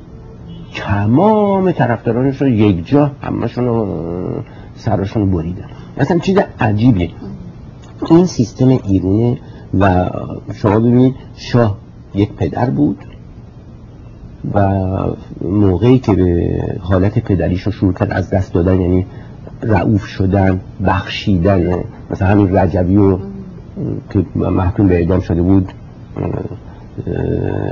بخشیدن اینا. نتیجهش این شد که مردم گفتن این پدر نیست. یعنی شروع کردن. وقتی هم پدر نیست اول انگشتشون بالا می‌کنن. یه خود میرخصن ببینن چی خبره. وقتی هم می‌بینن هیچ چی خبری نیست بدتر. یعنی ولی خب حالت یتیمیه. اون ته بایستی یک پدر پیدا کنه. و بدون اینکه ملتفت باشن همینایی که به اسم آزادی خواهی مثل مثل بازرگان و آقای آقای چی اسمشه سنجابی و اینا بختیار و اینا. اونا علمی می‌خواستن و خمینی رو گرفتن. پدر خمینی هم قیافه پدری و اینا داشت. مذهبی هم روش اضافه بود و عبا و امامه خب آسون تکتان باور کنید این اینه رضا شاه اونم همینه. اونم همینه. وقت یک چیز دیگه. اینا خوب می‌دونستن که دو پدر در یک گیلیم نمی یعنی رضا شاه خمینی برخلاف محمد رضا شاه این چیز ایرونیت در مغزشون درونی کار می‌کرد. مثلا رضا شاه چی کار کرد؟ وقتی دید که می‌تونه بگیره ولی چی کاره بود؟ نخست وزیر بود یعنی پسر بود. محمد احمد شاه پدر بود. نمی‌تونست اونو چیز کنه نمی‌تونست رفت احمد شاه وادار کرد که شما برید مرخصی. به محض اینکه اون رفت مرخصی جاشو گرفت. یعنی پسر نمی‌تونه پدر رو بکشه و جاشو بگیره. حالا خمینی و به خمینی نگفتن در ماه نوامبر 1978 آقا بفرمایید بفرمایید قوم تدریس بونم بکنید و چیز بین المللی بهتون میدیم که هیچ کسی بهتون کاری نداشته باشه. گفت تا این پسره نه پسره نره من نمیم چرا؟ برای اینکه می‌دونست که اگر اینطوری وارد ایران بشه پسر میشه. دیگه نمی‌تونه پدر رو بکشه. و اگرم امریکایی نه اونو نگه دارن خب دیگه تمامه. یعنی امریکایی همه خود ایرونی هم خر شدن. فشار آوردن همون کاری که با احمد شاه شده با محمد رضا شاه کردن گفتن بود برید مرخصی. تا رفت اون برگشت ولی پدر بود. و چی گفت؟ گفت پسرو پس می‌خواست رو سرشو ببار این چجور می‌خوری؟ این چی؟ حالا این اتفاقات که افتاد یک مرتبه من دوباره برگشتم به این مطالعات قدیمی ایران و پیش خودم فکر کردم که باید ما برای اینکه بفهمیم چی شد برگردیم به تمام افسانه های ایرانی برای اینکه این افسانه ها همونطوری که تمام تاریخ نویسان مبلغین مهم که در میتولوژی واردن مثل کمپبل مثل میرشا ایلیاد که استاد بود در در شیکاگو. اینا گفتن و راستن میگن که در هر قومی این افسانه های قدیمی کار می‌کنه تو مغز مردم. برای این افسانه ها نمونه است از واقعا سنت های حقیقی که این مردم رو وادار به حرکت می‌کنه. چه در زندگی روزانهشون چه در مواقع بحرانی. و منم گفتم خب حالا من که یک اون قسمت پدر رو ایناش که پیدا کرده بودم از قبل. و خوب می‌خوره اینجا. روشن می‌کنه این من حالا بریم اساس رو برگردیم. چرا؟ چرا هر دفعه که یک حرکتی میشه که ظاهرش اینه که بیایم بیرون از فئودالیته و از به طرف آزادی خواهی بریم چرا دو میفته و دوباره یک چیز اینطوری میاد؟ خب درسته که مردم خودشون یتیم حس می‌کنن پدر می‌خوان ولی کافی نیست. رفتم تو داستان ها به داستان جمشید و زحاک برخوردم که اصلا به وجود آمدن ایران امروز. داستان خیلی ساده است. شما فردوسی رو فقط اینطوری نباید گرفت. باید رفت به چیزای زردشتی و تصحیح کرد. برای اینکه فردوسی یک چیزایی رو عوض کرده بود برای خاطر شعر یا برای زمان خودش. وقتی تمام این داستان شما نگاه می‌کنید داستان اینه که ایران و دنیا رو آهورا مازدا ول کرده بود برای اینکه از مردمش مستحصل شده بود. نور رو از زمین گرفته بود و تاریکی بود و اهریمن در تاریکی کار می‌کنه و اهریمن حکومت می‌کنه. خوب اهریمن میذاشت این پادشاه ها و اینا آدم های آدم کش و اینا میذاشت ظلم کنه. و فراموش شده بود. تا یک روزی همون زمانی که اهریمن حکومت کرد بابایی به اسم جمشید میاد رو تخت ایران میشه و این جمشیدی شروع می‌کنه کارهای خوب کردن برای مردم. خبرش می‌رسه به آهورا مازده میگه اه والا پس تو این تاریکی هم یک کسی پیدا شده خب خوبه نور رو میفرسته. اهریمن مجموع میشه بره. و ایران یک مملکت خیلی مترقی میشه یک روزی و عواسط سلطنتش جمشید که میگن هزار سال سلطنت کرد سال 500 سلطنتش راه افتاد دور این مملکت شاهنشاهی. همه همه چیز خوب بود این مرتبه خودش کن منم که اینا کردم. غرور برش داشت مردم رو جمع کرد گفت مردم من این چیزا رو به شما دادم شما باید منو عبادت کنید. مردم می‌دونستن که باید آهورامزا عبادت کنن ولی خب میترسیدن. سجده کردن. این آهورامزا عصبانی شد نور رو پس گرفت. اهریمن دوباره اومد و, و یک بابایی رو پیدا کرد به اسم به اسم زحاک. که زحاک عربم نبود ایرونی بود. هیچ عرب و فردوسی ساخته بود برای زمان خودش. اینو وادر که گفت تو اینو بنداز. جاشو بگیر. من کمکت می‌کنم. اونم میشه مینداز و میشینه رو تخت. به محض که میشینه رو تخت اهریمن که نمی‌خواد مسائل تکرار بشه مثل با جمشید که این خوبی بکنه و دوباره نور بیاد دو تا مار در میاره روی کتفاشون میگه باید بهشون مغز جمع برای که ظلم ظالم باشه. مردم ملتفت میشن که خیال می‌کنه مردم که خیال می‌کردن که این آمده نجاتشون بده از اون. یعنی این که آهرامازدا فرستادنش می‌بینن که نه اشتباه کرد. ولی خب چیکار کنن؟ دیگه دیره جز گریه و تو سر خود زدن و آه کشیدن و دوباره نماز خوندن به طرف آهورامازدا که یک ناجی برامون بفرست. که کار می‌کشه به اینجایی که سالها میگذره اینجوری تا اینکه کاوه که بچه هاشو گرفته بودن ملتفت میشه که یک ناجی هست توی دماوند. به اسم فریدون. که میره اونو میاره و چیز می‌کنن؟ میدازن و آهرامازا دوباره نور رو میفرسته و درست میشه. خب شما اینو بگیر.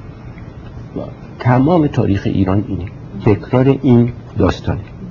همینطور هیت رفته تکرار شده دوباره اومده به ابتدا دوباره برگشته به اونجا آخریش هم محمد رضا شاه و خمینی. شما محمد رضا شاه در سالهای ابتداهای سال 1961 62 شروع کرد کارهای سازندگی. و این کارهای سازندگی همونطوری که قبلا گفتم در این سفر من اصلا چیز عجیبی بود سابقه نداره در دنیا مثلا در کشوری مثل ایران عقب افتاده که در ظرف ده سال اینقدر چیز کنه.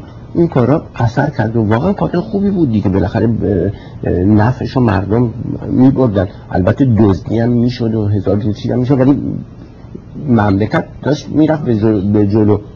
وقتی یک مرتبه در سال 1971 اون بساط تخت جمشید جشن تخت جمشید و بعدش هم جشن پنجاهمین سال پهلوی یعنی اینا همش بزرگداشت و غرور و چیز بود. عین همون داستان جمشید یک مرتبه هم بهش مشتبه شد و اگه باشه. اون موقع می‌گفت من این کارا کردم.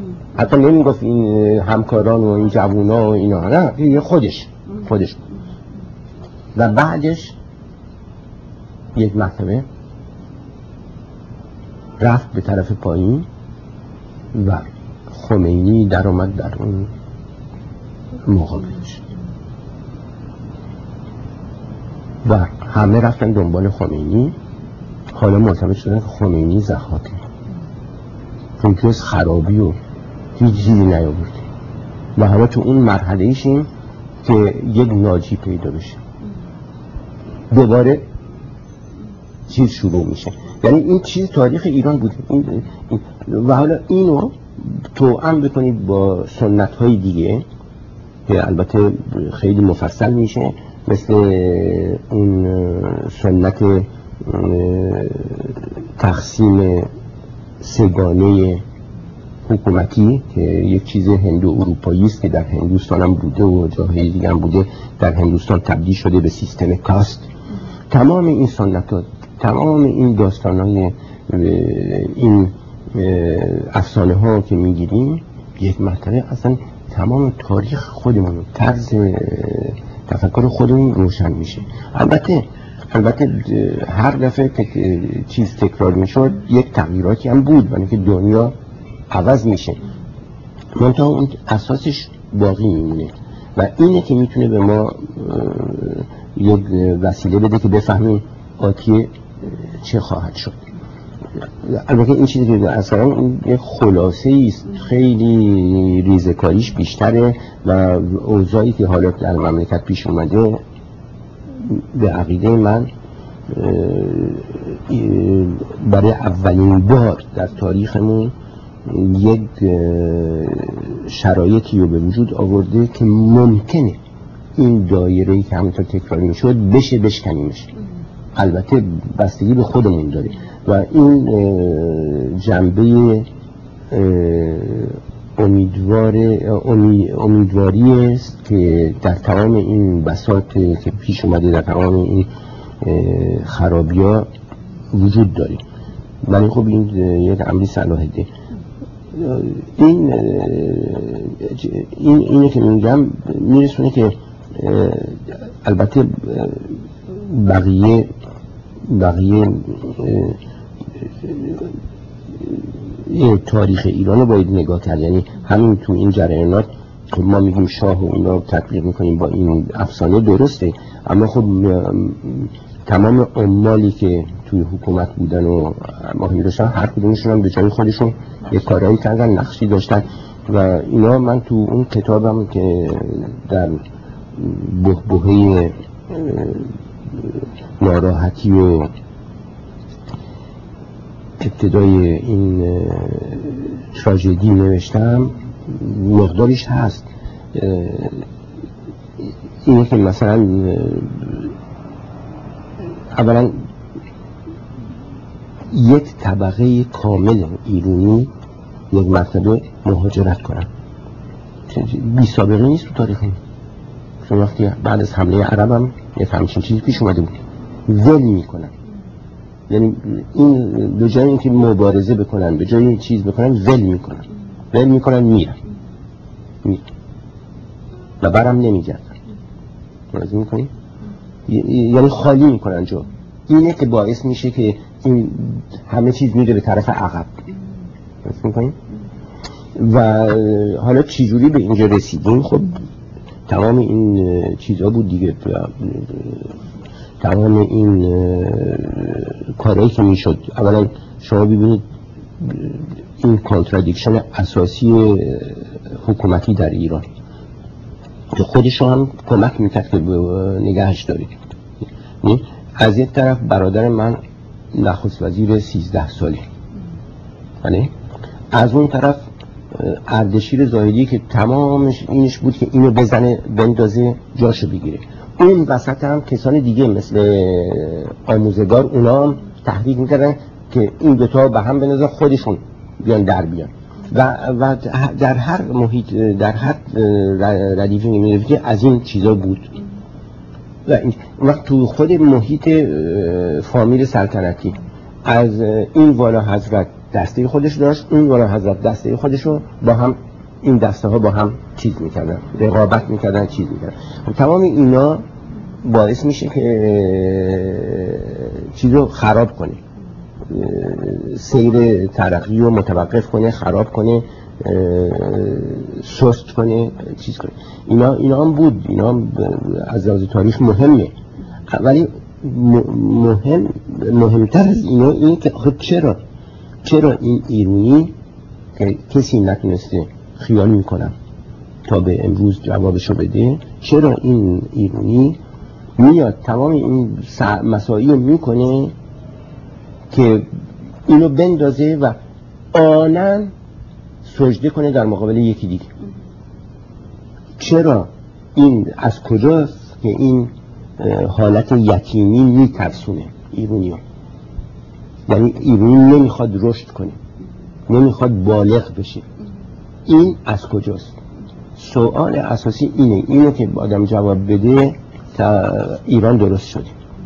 این این اینو ما می‌بینیم هیچ کسی بلوغ نمی‌خواد قبول کنه. هیچ کسی نمی‌خواد مسئولیت رو قبول کنه. خودشا. وقتی رسید به آخر چیز؟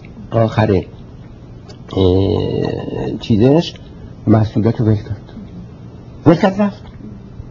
خب اگر اگر ملتفت بود که سنت ایرونی چیه؟ میموند. خطر داشت. خطر داشت. برادر من موند دیگه. خطر داشت.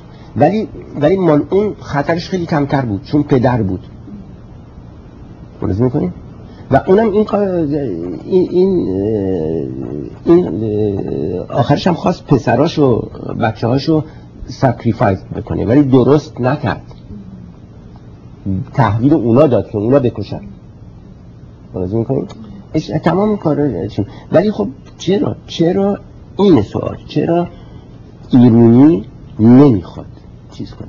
چرا می‌خواد همیشه بچه بمونه؟ برای کارهایی که زاهدی می‌کرد یا یا آموزگار یا بقیه می‌کردن برای هم می‌زدن اینا مثل بچه ها تو یک فامیل این برای اون می‌زنه که اسباب بازی بیشتر بگیره اون برای اون می‌زنه. چرا این حالت طفولیت در این مغز است این از کجا اومده و چجوری می‌تونیم ما اینو بشکنیم؟ اینه اساس کار ما عقیده من امروز. این درسی که میشه از این وقایع گرفت. و الا خب مثل کتاب های مختلفی که چاپ شده میشه لیست درست کرد فلان والا حضرت این کارو کرد فلان فلان وزیر این کارو کرد فلان نخست وزیر این کارو کرد فلان نخست وزیر این کار مردم ناراحت شدن. بله؟ وقت مردم قیام کردن. این ظاهر امر این این این اگه قیام کردن خب پس چرا دوباره بدترش رو آوردن؟ بله؟ چرا جای جمشید زحاک میارن؟ وقتی جمشید اشتباه می‌کنه و مغرور میشه به خودش چرا زحاک میارن؟ بله؟ این سواله. این این این گره است که ما باید روشن بکنیم. بقیهش شما می‌تونیم تاریخ تاریخ ایران بنویسیم و همینطور وقایع رو بذاریم ببینیم روز فلان مثلا همونطوری که گفته شد جمشید آموزگار اون 20 سی ده ها میلیون دلاری که به آخونده داریم. میشه قطع کرد آخونده دارن یا اینکه میشه گفت که آقای زاهدی مثلا چیزو اون اکترسو تو تیاره وردش آوردن ایران و یا, یا میشه گفت که خود شما زنا چیز کردید از راه راست منحرف کردید. خب تمام اینا میشه گفت. هر کدومش هم در یک محیط تأثیری داشته مسلما. بی تأثیر نبوده. ولی این این وقایعی که میگیم و میشه لیستش کرد و هیچ وقت نمیشه قایمش کرد در میاد. برای که وقایع بوده. اینا میشه لیست کرد و هر کدومش یک تیکه کوچیک رو توضیح میده. ولی ولی آخرش باز می‌رسیم به همون سوال بزرگ. خب بس چرا؟ چرا مردم که این کار کردن چرا رفتن دنبال زحاک؟ چرا؟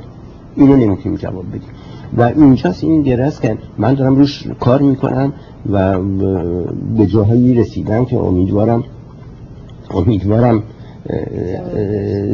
جوابو بده و اگر ادامه پیدا کنه بتونیم یک زمینه بذاریم که بعد از خمینی به همون بساط البته البته فوری بعد از خمینی باید یک دیکتاتوری بیاد یعنی راه دیگه نیست و هنوز مردم پدر می‌خوان باید یک کسی باشه که بتونه اینو در دست بگیره و حتی بیشتر از هر موقعی برای اینکه به قدری شلوغه و به قدری مردم اسلحه دارن و دستجات مختلف هست و حتی خارجی کوچولویی مثل عراق که چیزی می‌کنن حالا دارن مداخله می‌کنن تو کارهای داخلی ایران.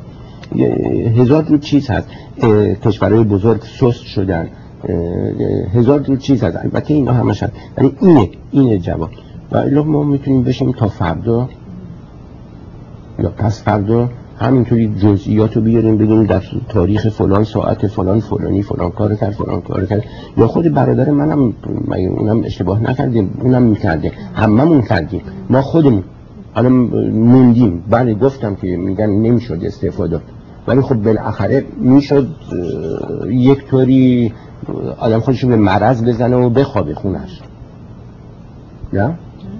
و بگه چی؟ یک چطور شد بود که این سیستم همینطوری ادامه داشت؟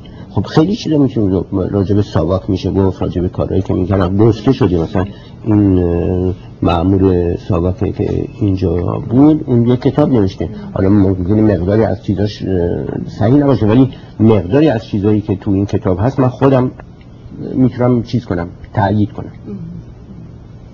رزی می‌کنیم و به این علت که من همیشه وقتی یک کسی میاد میگه فلانی کتاب نوشته یا ننوشته میگم خوب کرده. نوشتن لازمه. حتی اگر مقدارش صحیح نباشه. برای این کتاب اگر جمع بشه همش اون وقت از توش میشه یک تصویری درست کرد. و لازمه. هر قدر هم آدم بدش بیاد از این یا از اون.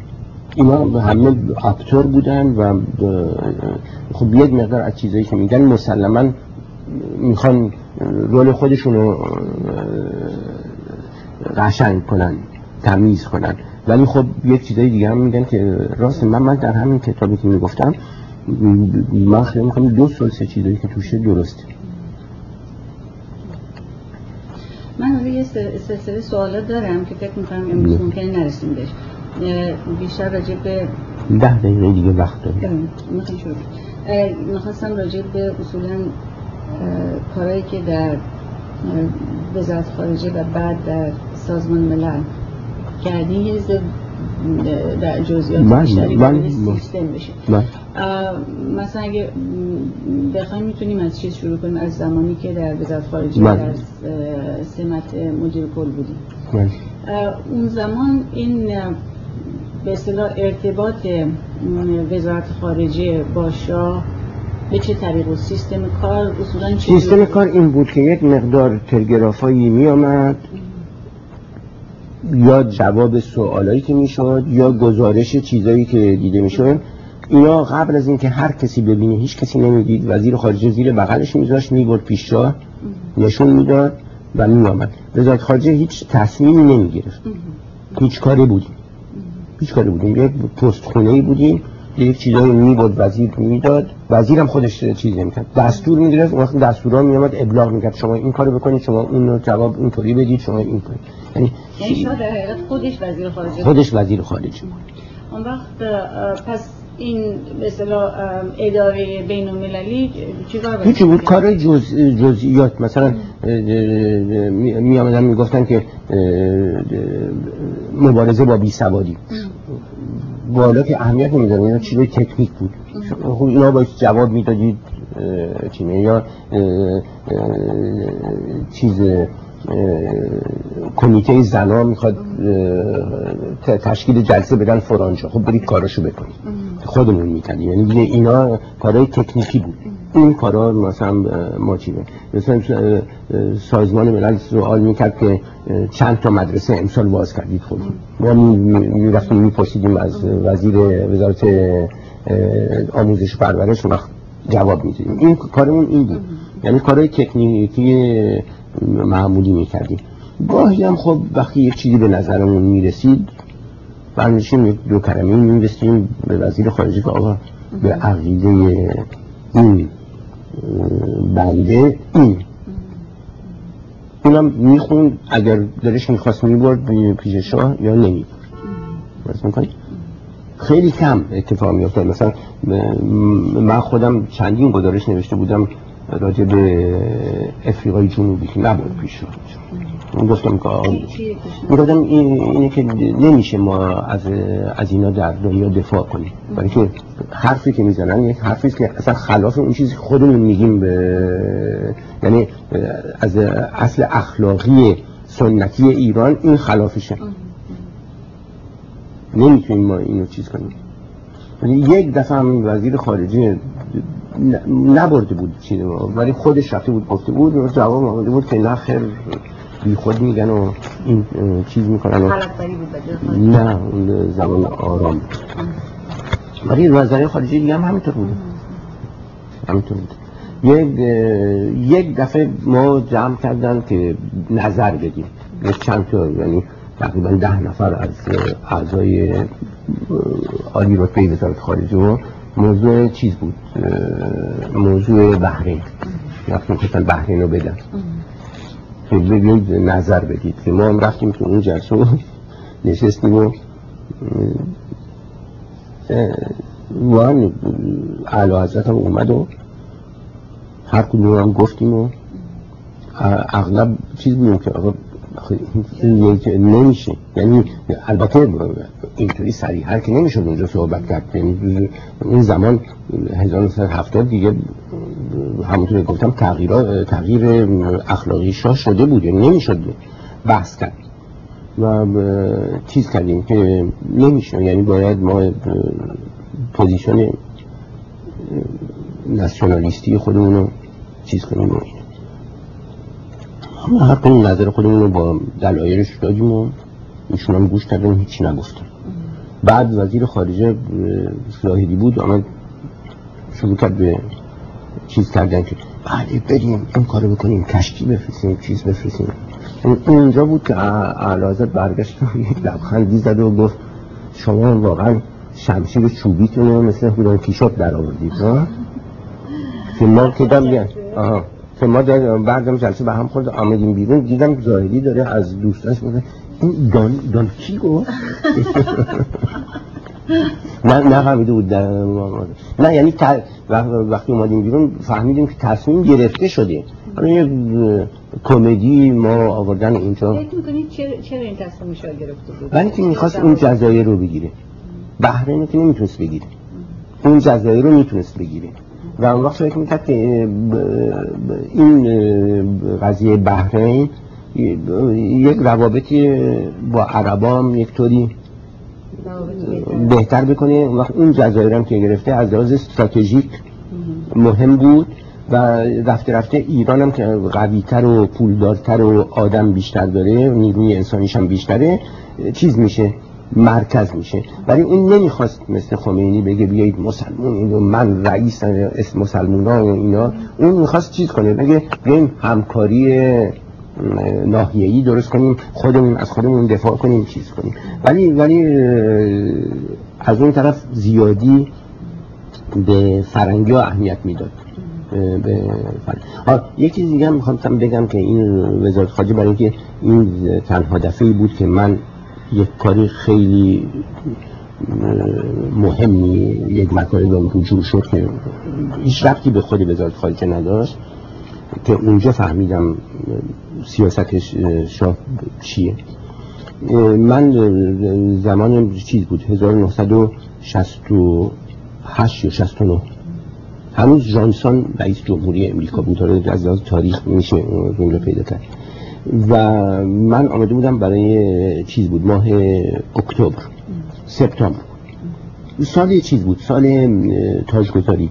1968 68 من آمدم اینجا یک دفعه شب حالا وزیر خارجه هم اینجاست راهدی برای سازمان شب یک مطلب من تلفن می‌کنه زاهدی که شما باید همین امشب برید تهران.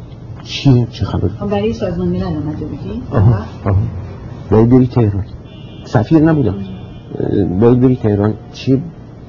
احساس شدی. خب چیه؟ هیچ کسی نه وزیر خارجه است اطلاع داره. نه من من فوری تلفن کردم خیال کردم کسی مریض شده باشه تو فامیلمون میگم چی. نه به برادرم گفتم گفت بله می‌دونم. می‌دونم امر اعلی باید بیایی فوری کار خیلی مهمی چیه؟ نمی‌تونم بهت بگم.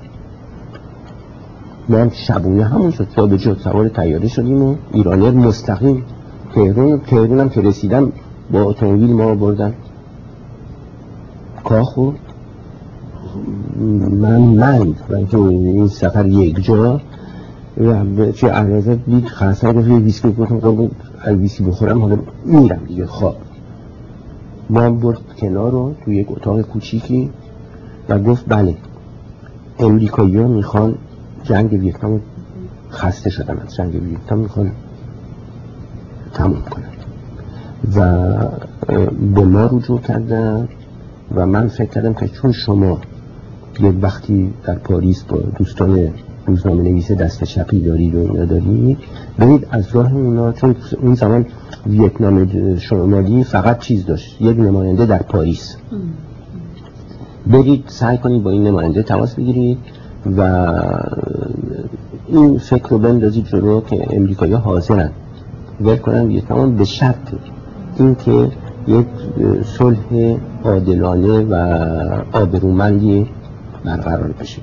و گفت پرزیدنت جانسون با من تماس گرفته و برای اینکه از راه های دیگه نتونستن با اینا تماس برقرار کنن. حالا شما برید ببینید می‌تونید یک تماسی قرار کنید یعنی شاه در اون موقع با امریکایی مجادله می‌کرد که باید جنگ ویتنام تموم بشه. اینو که میگن نوکرشون بود اونطوری هم نبود. اونطوری هم نبود. یعنی این فکر خودش بود که انداخته بود تو گوش چیز. برای که حس می‌کرد که این جنگ ویتنام یک مانعی است در در سیاست ایران. خب ما ما رفتیم و به جایی که برگردیم اینجا رفتیم پاریس و وقت به هم گفت این اصلا کسی نباید بفهم این موضوع. یا نمی‌خوام نه به وزارت خارجه گزارش بدید نه حتی تلگراف هم نکنید هر چی پیش میاد تیاره سوار میشید میایید اینجا شفاهی به من می‌دید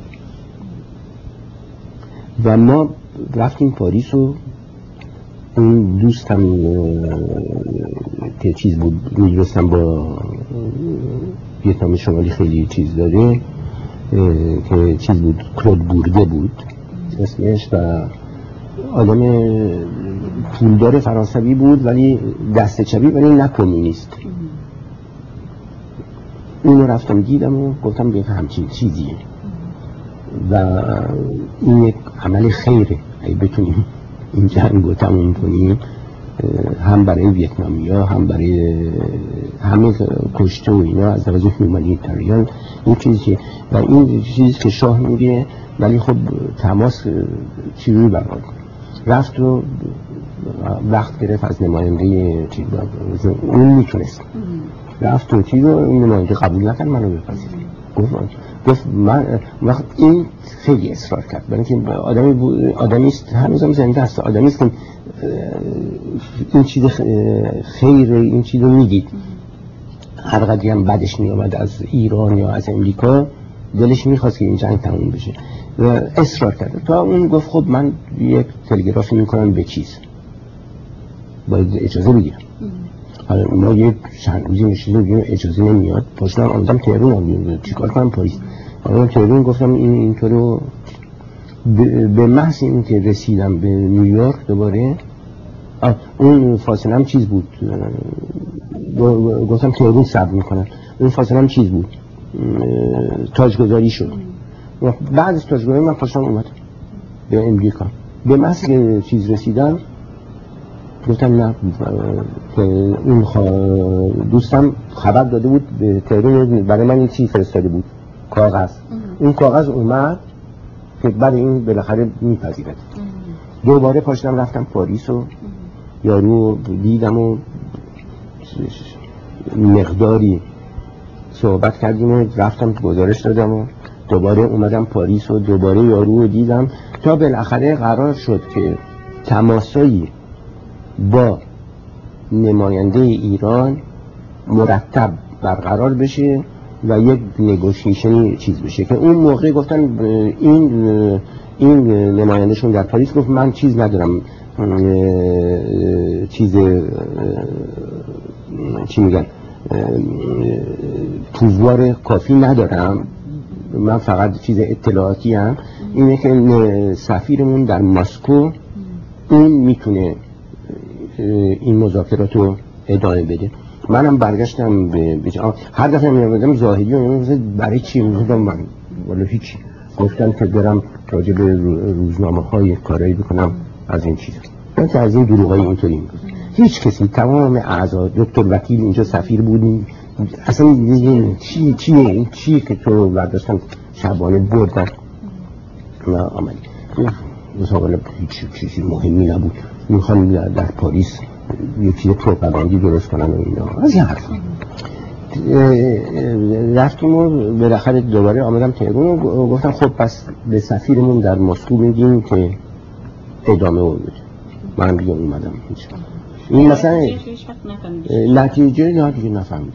چرا دیگه بعدش که اصلا شما دیدید بعدش وقتی وقتی کیسینجر صلح و امضا کردن. ایران هم جزو چیز بود؟ اون سه تا کشوری که باید این قرارداد رو چیز کنن. هم ویتنامی ها خواستن هم امریکایی ها. یعنی این چیز بود. این نتیجه یعنی اون کاری که کیسینجر کرد ابتداش بنده شروع کرده بودم این چیز تماس این این تنها کار مهمی بود که هیچ وقتم ظاهر نشد هیچ جا در, در خواستم اینو بگم برای که هیچ کسی نمی‌دونه اینو و, و, و این یکی از اون کارهایی است که برای تاریخ جالبه که نشون میده که انقدرم دنبال امریکا کورکورانه نبودیم در اون سمت. و کارهای دیگه کارهای دیگه در وزارت خارجه هیچ نه چیز مهمی نبود. وزارت خارجه اصلا هیچ کدوم از وزرای خارجه نقش نداشتن در تعیین سیاست. همه چیز رو خود شاه انجام می‌داد. ولی در اون زمان این الان می‌خواین دنبال کنیم دنبال کنیم برای که من باید این برن تلفن کنید تو تلفن کنید. برای اینکه می‌خواستم سوال کنم. ولی در تماسایی که با شاه داشتیم این فکر رو می‌کردی که یه فلسفه ای راجع به وضع ایران در ارتباط به روابط بین الملل داره خودش. یعنی بله. تصمیم اون چیزی که حس می‌کردم این بود که غرور زده بالا و می‌خواد رول بازی کنه. می‌خواد یک نقشی در دنیا داشته باشه. یعنی واقعا هر چی. می‌خواد یک نقشی در دنیا داشته باشه. می‌خواد به خودش رو هم ردیف بزرگان دنیا بکنه. این چیز این این حسی که می‌کردم از یعنی غرور بود. بیش از هر چیز دیگه. و سیاست مستقل ملی و اینا اینا همش این چیز غرور بود. اون باد باد کردن یک چیزی که چیز باشه. این چیزش بود. ولی تمام کارو خودش بود هیچ هیچ. اصلا کوچکترین نقشی وزارت خارجه که گاه گاهی مثلا وزارت خارجه می‌گفت در فلان مورد مطالعه کنیم یا مثلا قضیه عراق و ایران که پیش اومد من سفیر بودم اینجا دست خب برید جواب اینا رو بدید. برید مطالعه کنید جوابشون رو بدید. وقت من یادم چیز گفته بودم خب اینا میگن که ما اسلحه اینطور می‌خریم اینطور می‌خریم. شاه گفت که بله ما می‌خریم. ولی خب اونا که اینقدر جمعیتشون کمه اینقدر می‌خرن ما که جمعیتون بزن من, من اونجا یه نتونستم جلو خودم بگیرم گفتم بود اصلیه که به رفتی نداره. یعنی هر نفر از جمعیت چقدر اصلیه در بهش می‌خوره. اصلیه اصلیه از جنگ در جنگ این اگه اینطور بکنن وقت کشورهای بزرگ همیشه برندن نسبت به کشورهای کوچی این که نمیشه. وقتی یه چیزی می‌خورد برمیخورد که نمی‌تونست جواب بده یک اینطوری می‌کنه. میگه شما یه جوابی پیدا کنید بهشون بگید دیگه. کارتون. هم و من گفتم خب احتیاج دارم که واقعا بدونم این لیست اصلی که این میگه درسته یا دروغه. و اون تازه تازه اونا چه نوع اصلی دارن؟ اونو من نمی‌دونم. گفت دستور میدیم به چیز ضد جاسوسی. براتون چیز اینا چیز برام فرستادن. هم صورت اصله های ایران.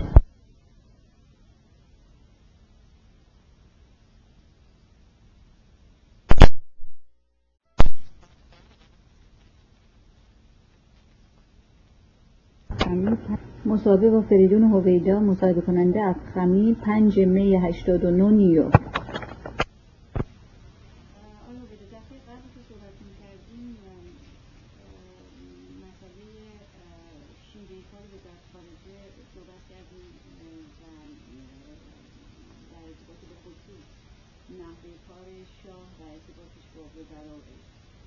می‌خواستم ببینم در این زمینه هیچ واقعی خاصی در دوران که در سازمان ملل بودیم به خاطر داریم که روشنتر بکنیم که این شیوه کار چجوری بله مثلا وقتی دعوا با عراق شروع شده بود سر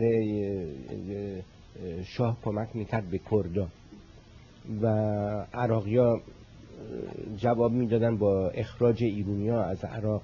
دو بار در موقعی که من سازمان ملل بودم این موضوع پیش اومد و عراقی به شورای امنیت شکایت می‌کردن.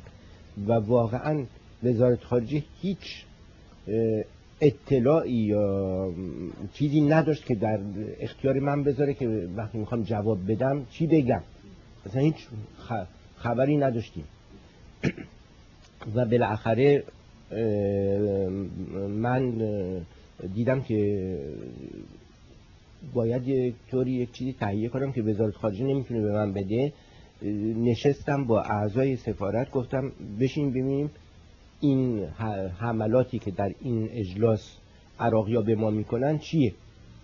از روی روزنامه هاشون از روی حرفاشون میشه ما چیز در بیاریم. و ببینیم جواب این این چیزها داریم یا نداریم. اگر نداریم ببینیم از کجا میشه پیدا کرد. یکی از حملات عراقی ها مثلا این بود که ایران داره اسلحه می‌خره به طور عجیب و این چیز می‌کنه. این خطری برای ما برای می‌خوان به ما حمله کنه خب ما از وزارت خارجه بودیم که اصلا اطلاعی نبود. و بالاخره مستقیما با خود دربار تماس گرفتم و دستور داده شد به ستاد ارتش که برای ما به وسیله سرویس اطلاعاتی خود ارتش به ما بگن که عراقی چی می‌خرن. و برای ما یک پرونده مفصلی فرستادن محرمانه از سرویس های جاسوسی که تمام لیست خر... تمام مهمات ارتش عراق. که اینو وقتی عراقی آمد گفت که ایران انقدر تیاره خریده انقدر تانک خریده منم در جواب شروع کردم خوندن یک پرونده. چند تا تانک داشتن چند تا چیز تیاره دارن چند تا چیز دارن که خیلی بیشتر از ما بود و وسطش به رئیس شورای امنیت گفتم اگه بخواهید تا فردا صبح من می‌خونم. برای اینکه به قدری لیست اینا درازه و گفتم این به خودش اجازه میده اون وقت بیاد بگه که ما داریم اسلحه می‌خریم. یعنی اینو مثلا من فقط مستقیما وزارت یعنی شاه به چیز نمی‌داد. وزیر خارجه هم خب همونطوری که اون دفعه هم گفتم یک نوع رئیس دفتری بود که می‌رفت اونجا اطلاعات می‌گرفت و می‌داد این تصمیمات همیشه همونجا گرفته میشه تصمیمات داخلی هم اینطور. مثلا این صورت جلسه شورای اقتصاد رو برای ما میفرستادن. محرمانه بود. میفرستادن بخونیم و بریزیم دو من اینا که میخوندم تعجب می‌کردم. که اصلا یک نوع چیز بود. شاه میامد میشست یک نوع مونولوگ بود. اون وقت وزرا و نخست وزیر گزارش می‌دادن که در فلان کار اینطور شده شده بعدش خود شاه یک مونولوگی می‌کرد. و از مونولوگ شاه وزرا چیز می‌گرفتن. به حساب دستور که باید فلان کار بشه یا فلان کار نشه. این سیستم اینطوری بوده. و این سیستم سیستمی است که حالا هم همینطوره. چون می‌بینید که آخر سر میرن پیش رئیس آخوندا از اون جواب می‌گیرن. این سیستم ایرونیه که سیستم سنتیه که نمیشه یعنی نباید اینو به حساب شاه گذاشت. رضا شاه هم اینطور بود. حالا احمد شاه نبود برای اینکه بچه بود و شلوغ بلوغ بود و ایجاد ولی وقتی آدم سیستم رو نگاه می‌کنه می‌بینه تمام پادشاه ایرون اینطور بودن و تمام وزرای ایرون هم اینطور بودن. آخر سر می‌رفتن بالا دستور می‌گرفتن. یا اگر از اونجا هم دستور نمی‌گرفتن از یک مقام خارجی دستور می‌گرفتن. یعنی همیشه چیز بودن مجری بودن بیش از اینکه چیز بودن. و این سیستم خیلی خوب نمی‌دونم اون دفعه نگفتم. دیومزیل که متخصص تمام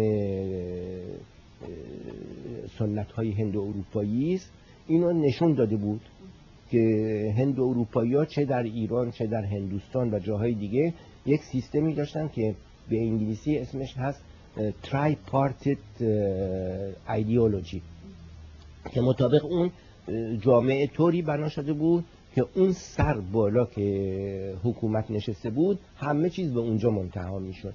و اینم یعنی نمیشه ایراد گرفت. اگر کسی این حرفایی که اون دفعه زدیم و حالا داریم می‌زنیم گوش کنه خیال می‌کنه که مقصر شاه بود. مقصر حقیقی سنت های خودمون بود که این سیستم اینطوری بود.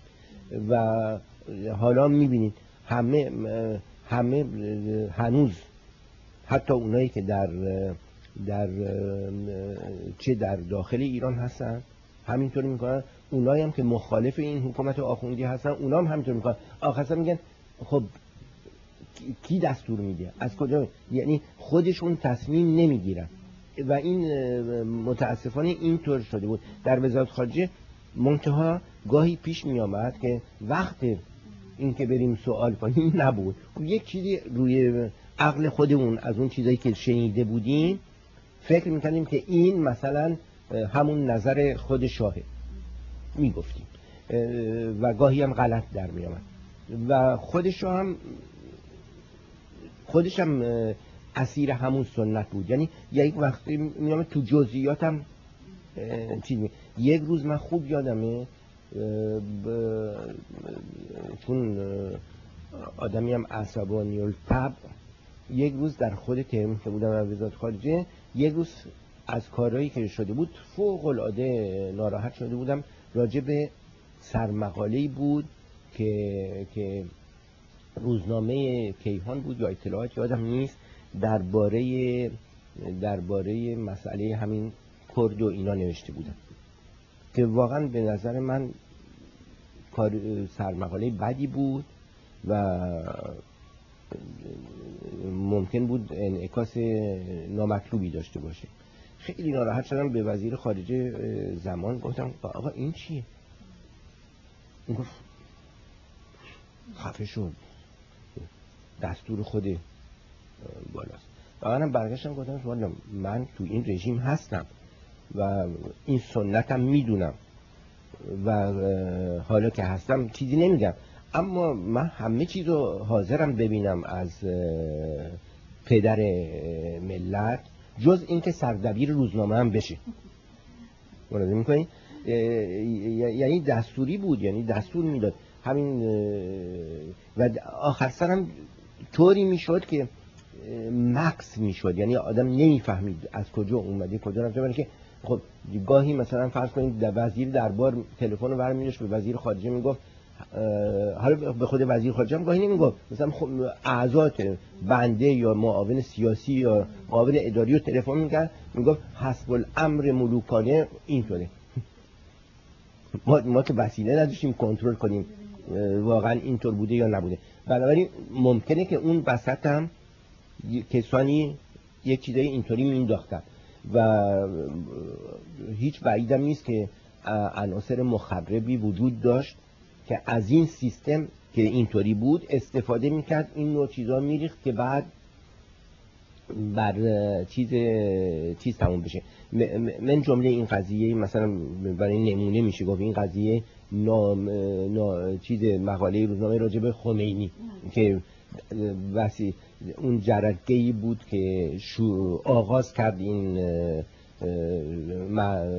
مذهبیون چیز بیان بیرون در واقع اون وقت تیراندازی بشه یکیشون مرده بشه اون وقت این چیز چهل روزه همینطور ادامه پیدا کرد و خب، هنوز که هنوزه هیچ کسی نمی‌دونه این چجوری پیش هر کسی میگه اون یکی.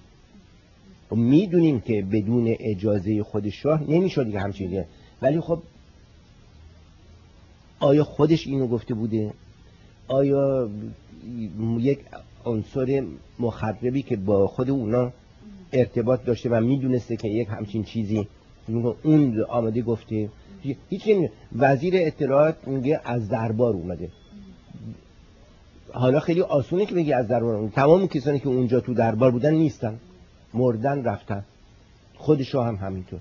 بنابراین حالا می‌دونی گاهی گاهی شاه تلفن رو برمی داشت تلفن میدم من یادم اینجا سفیر بودم وسط شب رو بیدار شدم و تلفن منم عادت نداشتم که به من تلفن بکنن مستقیما. و تلفن اومد و من نفهمیدم که گفتم کجا؟ منم. نفهمیدم باز برای که عادت نداشتم. و یعنی اینطوری هم می‌شد. حالا هیچ ولی خب ممکنه کسی صداشو چیز بکنه چنان که اون نواری که درست کرده بودن که گفتن دستور داده که کودتا بکنی که بعد معلوم شد یعنی میشه صدا درست کرد و گذاشت رو تلفن و کسی مشتبه. سر همین چیز بود. سر همین قضیه عراق و اینا. شما یه مدت نسبتا طولانی در سازمان ملل نه. هفت سال. خب، به نسبت این به نظرم درست این زمانی بود که نقش ایران خیلی در سازمان ملل وسعت پیدا کرد و اهمیت پیدا کرد. خیلی تغییر پیدا شد توی موقعیت ایران به عنوان یک کشور وزنی که در سطح بینالمللی این چجوری پیش آمد و چی شد؟ بنده که نمی‌تونم از خودم تعریف کنم اینجا و ولی اون چیزی که مهمه هر قدری هم نماینده نمایندگان ایران اولا کسانی بودن که همیشه چیز داشتن در سازمان ملل. حتی اون زمانی که ایران به کشور برجسته دنیای سوم یا دنیای غیر سوم نشده بود مثلا ما یک نمایندی داشتیم به اسم نصرالله انتظام که اون شخصیت خودش باعث شده بود که وزنی داشته باشه و بهش رجوع می‌کردن برای حل مشاکل نه به عنوان نماینده ایران به شخص خودش.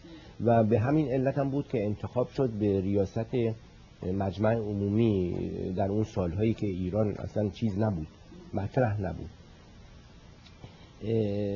ولی خب باید باید اعتراف کرد که دو عامل مهم ایران رو بالا آورد در سازمان ملل متحد. یکی اصلاحاتی که به اصطلاح انقلاب سفید اسمشو می داشتن که خیلی این اثر کرد و توجه جلب کرد به طرف ایران.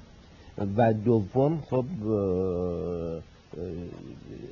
توفیق ایران هم در پیشرفت های اقتصادی و هم در وجود نظامی به عنوان یک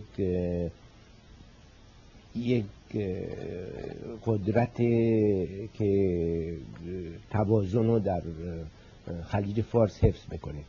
خب اینا باعث شد بنابراین باید گفت که از موقعی که ایران واقعا کار اصلاحاتش رو اقتصادی و اجتماعیش رو شروع کرد فوق العاده توجه رو جلب کرد و نمونه شد برای دنیا و در سازمان ملل همیشه دیگر بعد از این ایران اتوماتیکمان جزو کشورهای مهم حساب می‌شد و هر وقتی که کاری بود و چیزی بود ایران رو جلو میکشیدن. چه در نیویورک چه در پاریس چه در ژنو چه جاهای دیگه. این ارتباطی به به سفارت و اینا نداشت به وزارت خارجه و اینا نداشت. این مقامی بود که مملکت برای خودش درست کرده بود. که البته اینجاست که همونطور که قبل از اینکه این مصاحبه شروع کردیم صحبت می‌کردیم خصوصی اینجاست که آدم تعجب می‌کنه که با اینکه در سازمان ملل متحد ایران یک همچین مقامی رو پیدا کرده بود چطور ممکنه تصویری که از شخص شاه و رژیم در دنیا منعکس می‌شد به یک سیاهی کامل تبدیل شده بود. و این یک مسئله است که واقعا آدم باید چیز کنه. خب که یک مقدارش که مربوط میشه به خود شاه واقعا که باید اینو اعتراف کرد که بعد از که قیمت های نفت چهار برابر شد یک مرتبه در روابطش و در صحبت که با روزنامه ها می‌کرد اینا یک حالت خودخواهی و و چی میگن اروگانس نشون می‌داد که این خیلی زننده بود. مخصوصا که در عصر تلویزیون وقتی می‌دیدن وقتی مردم می‌دیدن این چیز این یک مقدارش از اینجا بود. یک مقدار دیگه هم خب البته دشمنا استفاده می‌کردن و و مجهز می‌کردن خودشون رو برای هم حمله های همه جانبه. و طوری خودشون رو متحد کرده بودن دشمنا. این کنفدراسیون محسنین چی بود دیگه؟ تمام جوانای ایرونیو چه مسلمون یعنی آخوند باز چه مرتجع چه کمونیست چه غیر کمونیست همه جمع کرده بودن و همه به کار مینداختن به طرف یک هدف و اون هدف هم شخص خود شاه بود. اینم البته ولی خب البته وزارت خارجه هم تو این کار تاثیر داشت برای اینکه سفارتخانه ها وقتی توجه نمی کردن و زیاده روی می کردن مثل مثل مثلا سفارت واشنگتن مهمونی های اونطوری این اثر بدی می‌کرد. برای اینکه فوری همون کنفدراسیون اینا از این استفاده می‌کردن. گفتم ببینید چجور مال دو مملکت رو حیف و میل می‌کنن. چجور از این از این کارای چی من تو من یادم در یکی از شرفیابی ها تابستون بود تهرون رفته بودم. احضارم کردن به نوشهر. و اونجا که شرفیاب بودم خودشون صحبت کردن که این چیه چرا ما که اینقدر کمک می‌کنیم به دنیا اینقدر چیز می‌کنیم؟ این چرا این روزنامه ها چیز می‌کنن و و خودشون گفتن بله این چیزه میدیای امریکا دست یهودیاست. و اسرائیل چون رئیس جمهوریش رو دعوت نکرده بودیم به جشنهای 2500 ساله حالا اونا گفتن که اینا به ما حمله کنن. و من اونجا گفتم تعجب کردم برای که این همچین چیزی با امریکا درسته که یهودی خیلی زیادن در در میدیا ولی یهودیایی که تو میدیان لیبرالن اصلا با اسرائیل دشمنن اغلبشون. به... که برن دیگه دستور از اسرائیل بگیرن. و اینا که می‌گفتم اینا اون وقت برای اینکه یک ذره گفتم قربان چیزایی دیگه هم هست. وقتی وقتی سفرهای ایران یک مرتبه مثل یک تصویری میدن مثل اینکه خودشون پادشاه هن چیزن اصلا خول خرجی اینا خب این کار خوبی نیست از طرف یک مملکت مثل ما. خب بله بله. بله شنیدم که این کلمه هم که به کار برد هم بود. لویش پارتی های اردشیر چیز خوبی نیست. بهش هم گفتیم. اما اما از طرف دیگه از طرف دیگه اردشیر زایدی با این کارهایی که می‌کنه تمام سنای امریکا تو جیبشه. آدم دیگه چی بگه؟ من موندم اونجا سنای امریکا تو جیب کیه؟ اصلا میدون شما دو تا سناتور هم طرف خودتون بکنید بقیه میرن اون طرف. کسی که جلوی اتفاقا یک سناتوری مثل کندی در همون زمان استفاده می‌کرد از این چیزا و تحت تاثیر چیز واقع شده بود. همون کنفدراسیونی که می‌رفتن سراغش و می‌گفتن ببینید و اینا. ولی خب اینا نمی‌شد گفت. این این انکدوت رو ذکر کردم فقط برای اینکه نشون بدم خود شاه چجوری فکر می‌کرد. اصلا چیز بود؟ می‌دونست. می‌دونست ولی خب کاری نمی‌کرد. این مسئله کانفدریشن هم خیلی جالبه. شما که اینجا صفحه بودی نمی‌دونم چه نظری دارید. یه تشکل غریبی بود. خیلی واقعا ارگانیزیشن موفقی بود. و خب بیشترش بر اساس حقوق بشر و آزادی های دموکراتیک و مخالفتی که با وزیران داشتن. ولی بعد از اون در این ده سال با اینکه به اصطلاح مخالفت با حقوق بشر در داخل ایران و اشکالات خیلی شدیدتر بوده اینا هیچ نتونستن این تشکر رو پیدا کنیم این زمان این, این, این خیلی ساده است. در اون زمان اونایی که می‌خواستن انقلاب راه بندازن در ایران اونا عامل اساسی این کنفدراسیون بودن. فکر کردن که ای جمع کنن چیز کنن اینطوری استفاده می‌کنن از این چیز.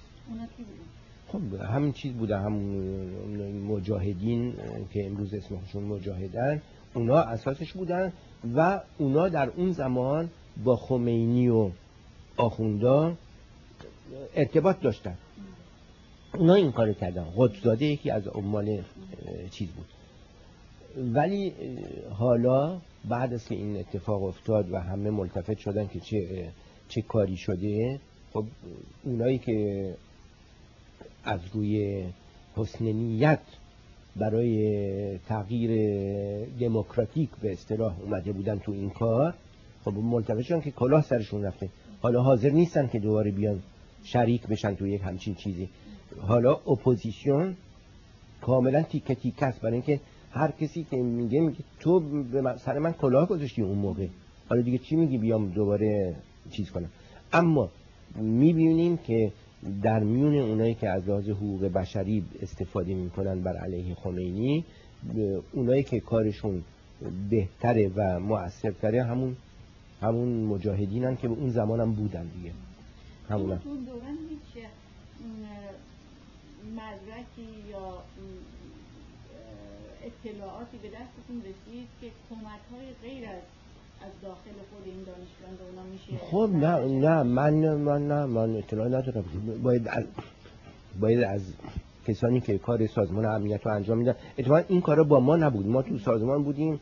کارای این نوع کارا با تحت نظر سفارت واشنگتن انجام می‌گیره و کنسولگری ها و باید از اونا پرسید. ولی مسلمه که خب اینا که می‌رفتن این طرف این طرف از هر کسی که مملکتی که مخالف شاه بود می‌تونستن پول بگیرن دیگه. به مقدار زیادی از چیز گرفتن. مسلما من مدرکی ندارم ولی مسلما غذافی بهشون کمک می‌کرد اون موقع. چه بسا که میگن خود سی آیه هم کمک می‌کرد. من ندارم باید از اونا پرسید.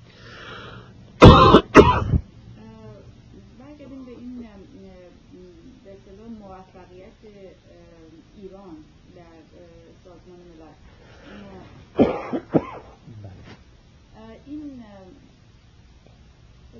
در حقیقت با اینکه شاه عامل اصلی سیاست گذاری بود که شما میگین ولی به نظر میاد که ایران نقشی که در دیپلماسی بین المللی بازی می‌کرد خیلی در دوران شما به خصوص خیلی جالب توجه بود.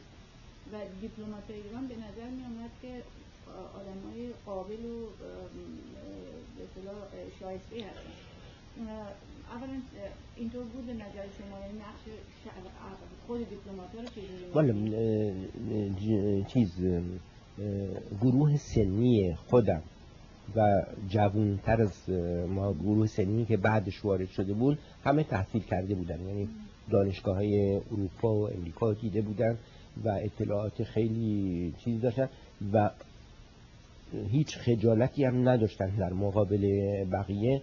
و بنابراین هر کجا که میذاشتینشون فوری با اون بکراند خود ایران که داشت میومد بالا فوری گل می‌کردن به اصطلاح.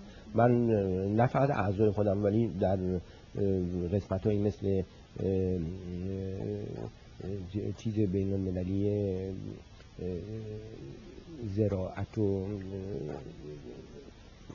چیز بهداشت و نام همینطور بود.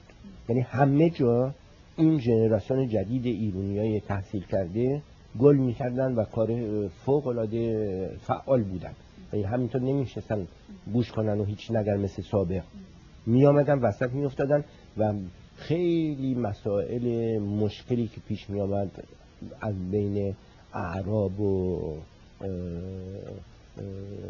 غربیا یا بین غربیا و دنیای سوم یا بین خود قسمت های مختلف دنیای سوم اینا حل می‌کردن. اینا می‌شدن اون وسط و با فعالیتشون می‌تونستن کمپرومی های چیز پیدا کنن و واقعا همه من هر کسی می‌دیدم از کارمندان عالی رتبه سازمان ملل همه به من تعریف می‌کردن از این جوونا و این چیزهای ایران.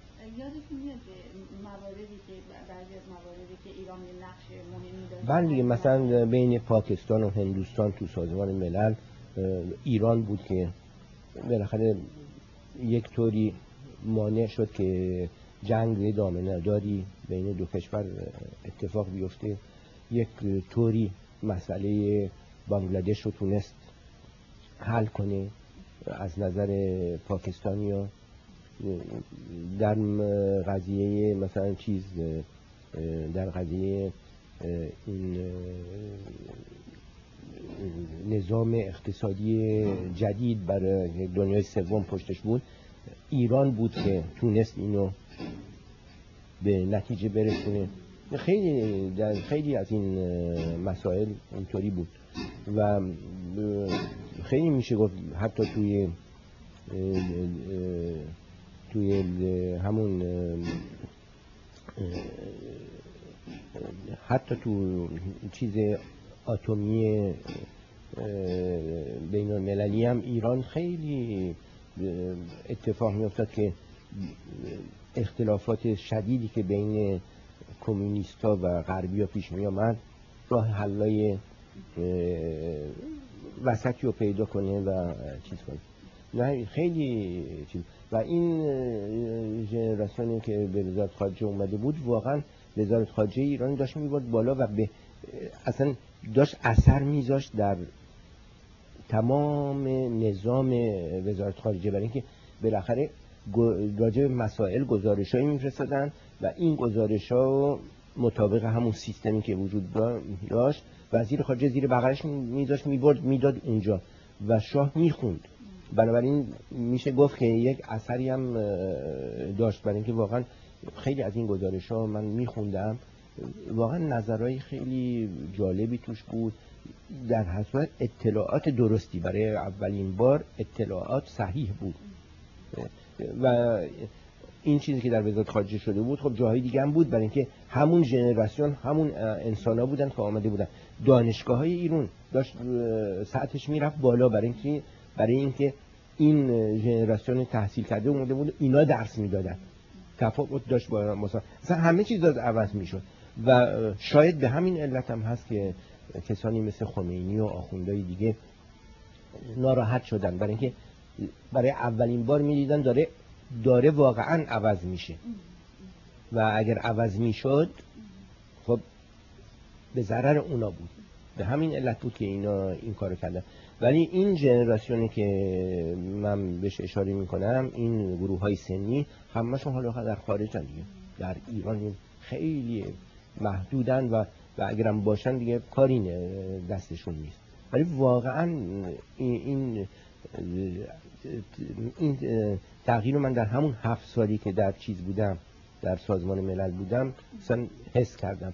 و اون هفت سالی قبلش هم که در وزارت خارجه بودم می‌دیدم داره عوض میشه. ولی اون هفت سال قبلش که در خود وزارت خارجه بودم هنوز به اصطلاح عناصر قدیمی بودن. ولی خب در این 14 15 سال مقدار زیادیشون بازنشسته شدن و رفتن. و جاشون همینطوری مرتب این چیزای جدید می آمد اینی که محسوس بود این چی؟ و وقتی هم صحبت می‌کردم با دوستانم که در وزارت خانه های دیگه یا در دانشگاه ها اینا بودن اونا هم همین فنومن و همین چیز رو می‌دیدن احساس می‌کردن و می‌گفتن. سطح دانشگاه داشت میامد به طوری بالا که دانشگاه خارجی داشتن چیز می‌کنن برای قبول کردن دیپلما و اینا. حالا که دیگه همش به هم خورد و رفت. شما اول که که سازمان ملل و خب یه چیز شیوه جدیدی رو شروع کردید موقعیت ایران هم که داشت عوض می‌شد یه حالت ترانزیشن بود. یادتونه چه سیاست هایی رو پیش گرفتی؟ چه ایده هایی رو دادین که مثلا این نمایندگی یکی از نمایندگی های ممتاز نمایندگی همیشه چیزش خوب بود. یعنی چیز سیاست جدیدی؟ نه همون همیشه همیشه همیشه خوب بود. فقط تنها کاری که بنده کردم این بود که بگم آقا این مجمع عمومی سازمان 6 تا کمیسیون داره و برای این 6 تا کمیسیون باید آدم فرستاد و اونام همونطور که مملکت داره میاد در صحنه بین المللی اونا فعال باشن. سابق خب نداشتیم. مثلا آدم کافی نبود. و اونایی هم که می‌رفتن میشستن اطلاعی نداشتن. خب سکوت اختیار می‌کنن همینطور بودن. ولی خب رفته رفته عوض شد و تنها چیزی که کردیم این بود که در تمام کمیسیون ها در تمام رشته ها ایرون فعال شد. تنها تغییر به نظر می آمد اون زمان که اگه تماس مختصری داشتم به نظر می آمد که مواضع یک نمایندگی ایران توی کمیته های مختلف یه مواضع خیلی حساب شده بود. یعنی به نظر می آمد که خیلی فکر شده معلومه که در زمینه های مختلف چه نظرهایی هست یه هماهنگی بله بله بود. علتش هم این بود. البته دستوری که نداشتیم جز در مسائل سیاسی در مسائل دیگه کاملا آزاد بودیم.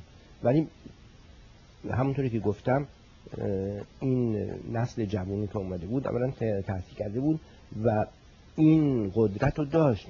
که از سیاست کلی مملکت بتونه نتیجه بگیره در مسائل خصوصی و بگه اگر سیاست کلی اینه بنابراین در کمیسیون مثلا فرض کنید مالی خود سازمان ما باید یک سیاستی رو به کار ببریم که فقط مخارجی که قابل توجیه رأی بدیم.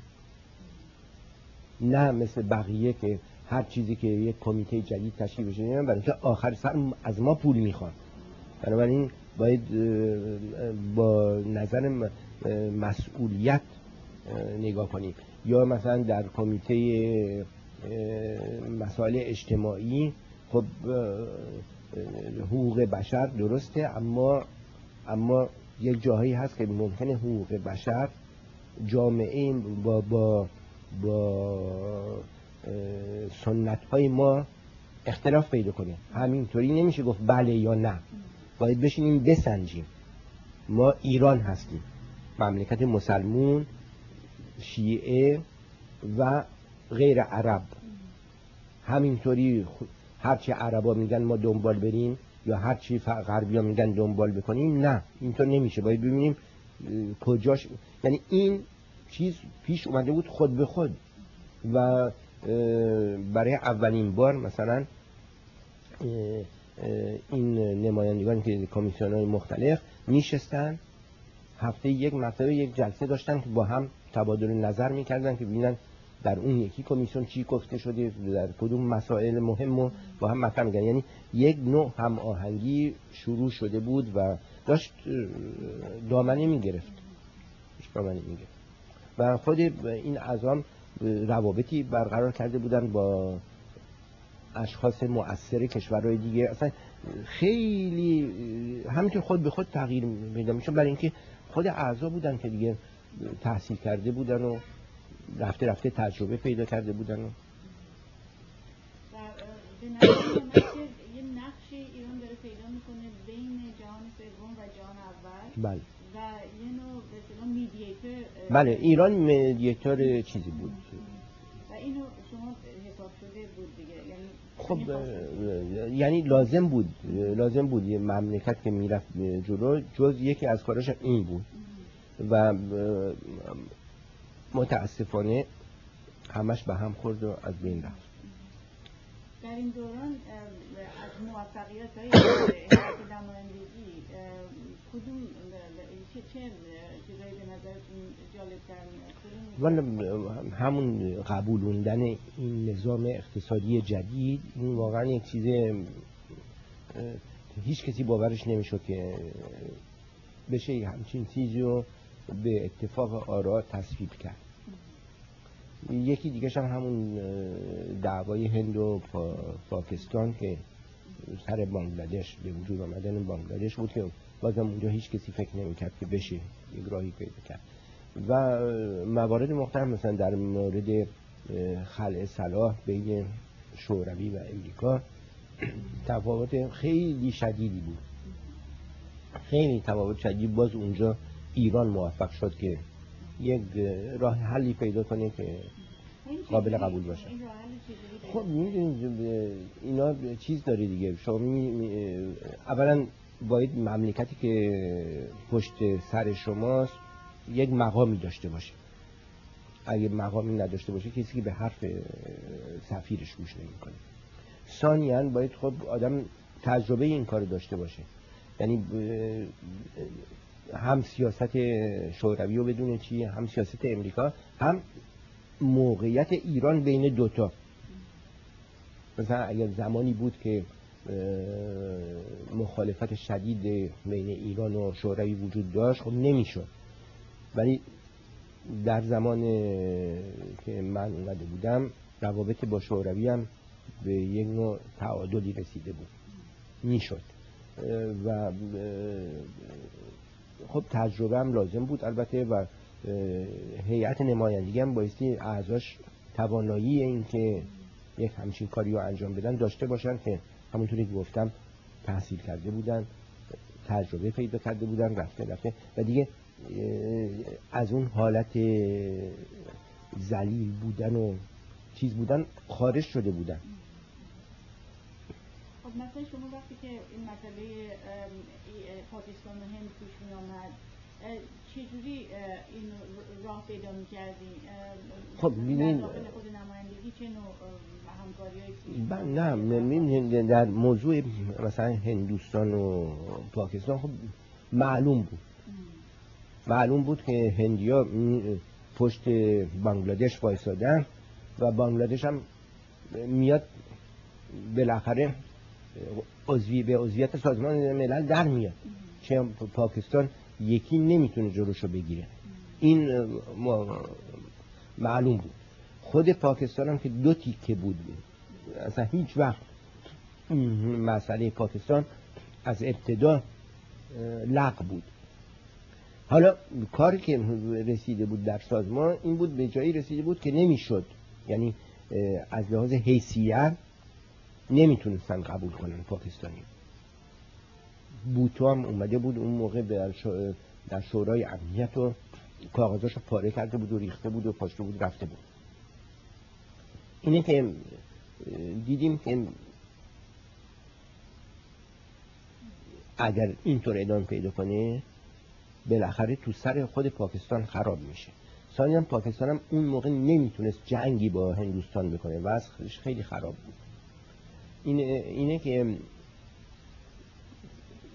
میبایستی یک طوری یک راهی پیدا می‌کردیم که حیثیت پاکستان حفظ می‌شد و یک فرمولی توی قطنامه سازمان میذاشتیم که به هیچ کدوم بر نخوره نه به خود این مملکتی که خودشو مستقل اعلام کرده نه به هندیا نه به پاکستانی باعث این یک جملاتی سر هم میذاشتیم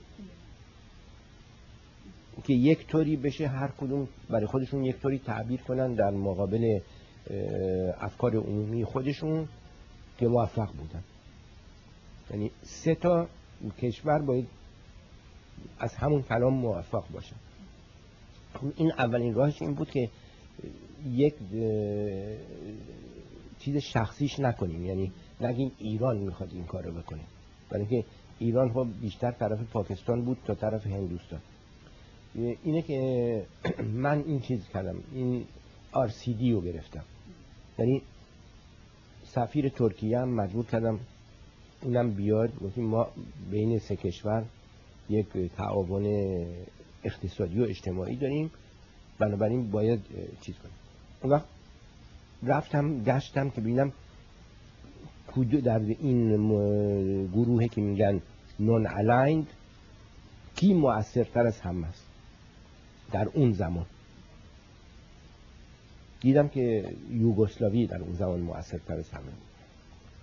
رفتم نشستم با سفیر یوگسلاوی و بهش گفتم آدون یا می‌رسیم به یک بدون قطنامه و دنیای سوم سپلیته و در حال چیزه برای اینکه مسلمان ها خب مسلمان طرف چیز رو خواهند گرفت مقداری از عربا هم طرف پاکستان رو خواهند گرفت مجبور میشن.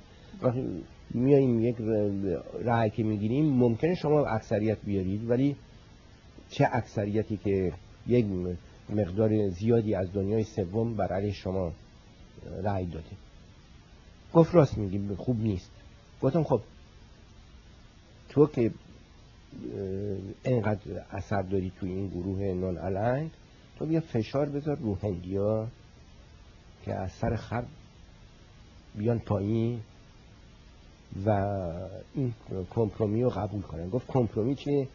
گفتمش اینطوری. گفت آقا نمیشه. من به چیزی نوشته بودم. این که نمیشه. این به نفع پاکستان به فوش به اوناست. گفتم وقتی من اینو به تو میدم یعنی جای بحثم بازه حالا من اینو میدم برای اینکه اگر کمتر از این بدم هیچی دیگه برای من باقی نمیمونه. این, این اونو قانع کردم.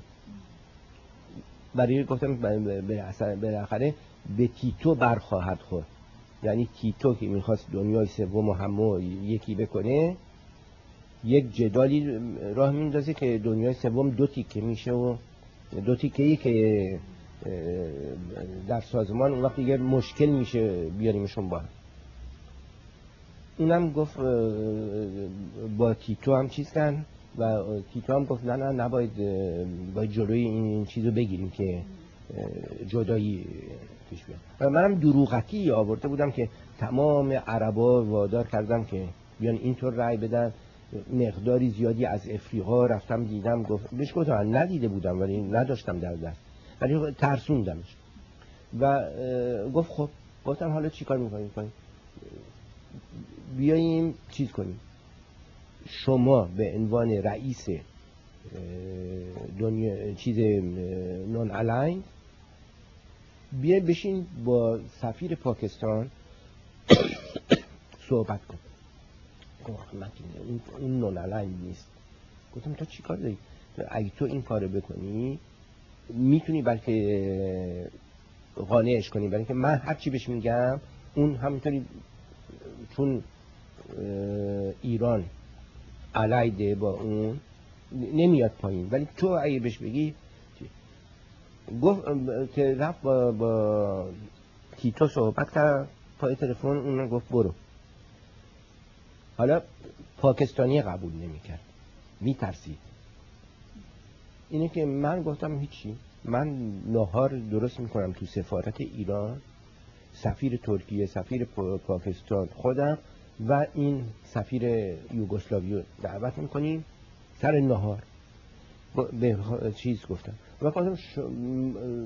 ترکو من یک موقعی موقع قهوه که میشه میگم تلفن برامون رسیده میریم که تلفن کنیم شما حرفاتون رو بزنید ما دوباره بعدش میاییم و به پاکستانی گفتم برای شما دیگه چی اگرم بهتون ایراد گرفتن تقصیر بنده است. ناهاری بوده شما دوتایی همدیگه رو دیدید. اینطوری قبول کردم. و ما اینا گذاشتیم یک نیم ساعتی با هم. بعد ما هم وارد شدیم. اینا بحثاشون کرده بودن. ما هم اومدیم و رفته رفته چیز کردیم. به پاکستانی می‌گفتیم که بله بله این بد فکری نیست تا اینجا که آره اینجا شروع کردیم مثل این بود که اون پیشنهاد داده به پاکستانی. همون پیشنهاد خود من بود. اینو روش با سر نهار کار کردیم. چیز کردیم و بعد گفتیم خب حالا باید هندی رو قانع کنیم. و برای قانع کردن هندیه من برگشتم به, به یوگسلاوی گفتم این کار توست دیگه کار من نیست. باشه برو. چیز رفت رفت و اونم همین کار کرد. منو آورد. توی نهار درست کرد با اون منم آورد که مجبور بشه با منم چیز کنه. ما هم چیز کردیم و بالاخره بالاخره رسیدیم به یک چیزی که قابل قبول بود برای همشون و پاکستانی هم با, با تراشی تماس گرفت و قبول شد این چیز. و بعد این به اسم چیز در اومد؟ به اسم ایران در اومد که بله این نمایندگی ایران بود که که مانع شد که دنیای سوم بشکنه و یک چیزی نداشته باشه. و این اینطور واقعا یک راهی پیدا کردیم که برای همه قابل قبول بود و البته این کارا خیلی خسته کننده است. یعنی واقعا وقت می‌گیره و باید فکر کرد. و باید وقت باید آدم بدونه که کجاها باید یک مرتبه تند بشه. سه دفعه من این وسط گفتم من ول می‌کنم میرم. نه هیچ دستوری نداشتم از از مرکز که این کار رو انجام بدم. خب این نمیشه خب نمیشه آدم که نمی‌تونه. ولی خب استفاده می‌کنم از این چیزا که در مورد بین شوروی و امریکا در خل سلام همینطور. اونجا اشکال عمدمون چیز بود چین بود. اون موقع چینی ها دشمن شوروی بودن. هر کاری که شوروی می‌خواست چینی ها خیال می‌کردن که به ضررشونه. و اون کار عمده بود. اونجا هم همین با همین سیستم یک طوری یک راه حل چیزی رو تونستیم به قبول. بقیه سعی کرده بودن نتونسته بودن. یعنی سفیر مکزیک سعی کرده بود نتونسته بود. مال ارژانتین سعی کرده بود نتونسته بود. پاکستانی که با چینیا خوب بود سعی کرده بود نتونسته بود بشکنه این چیز ولی ما ما موفق شدیم با, با همین سیستم.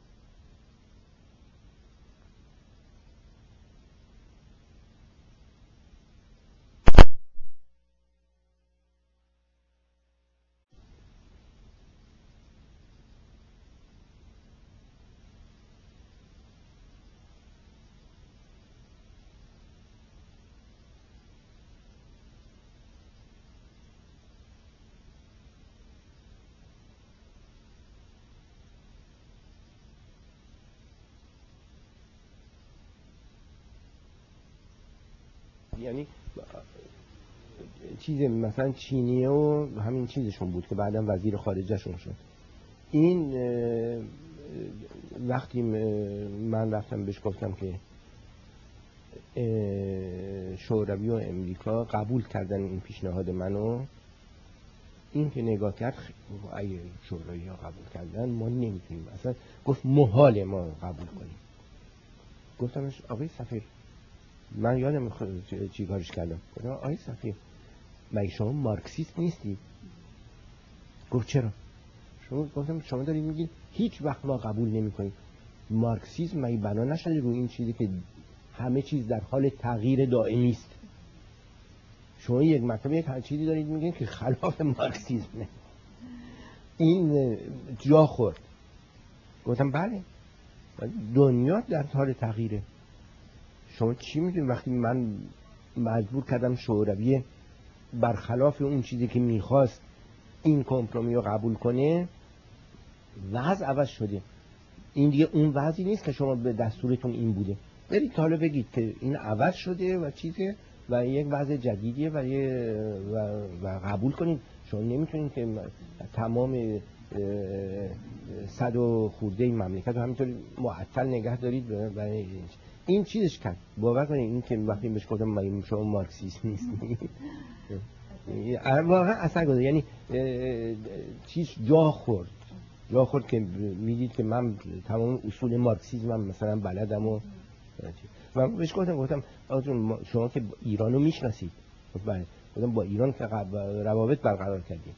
آیا به ایران اطمینان دارید؟ گفت بله.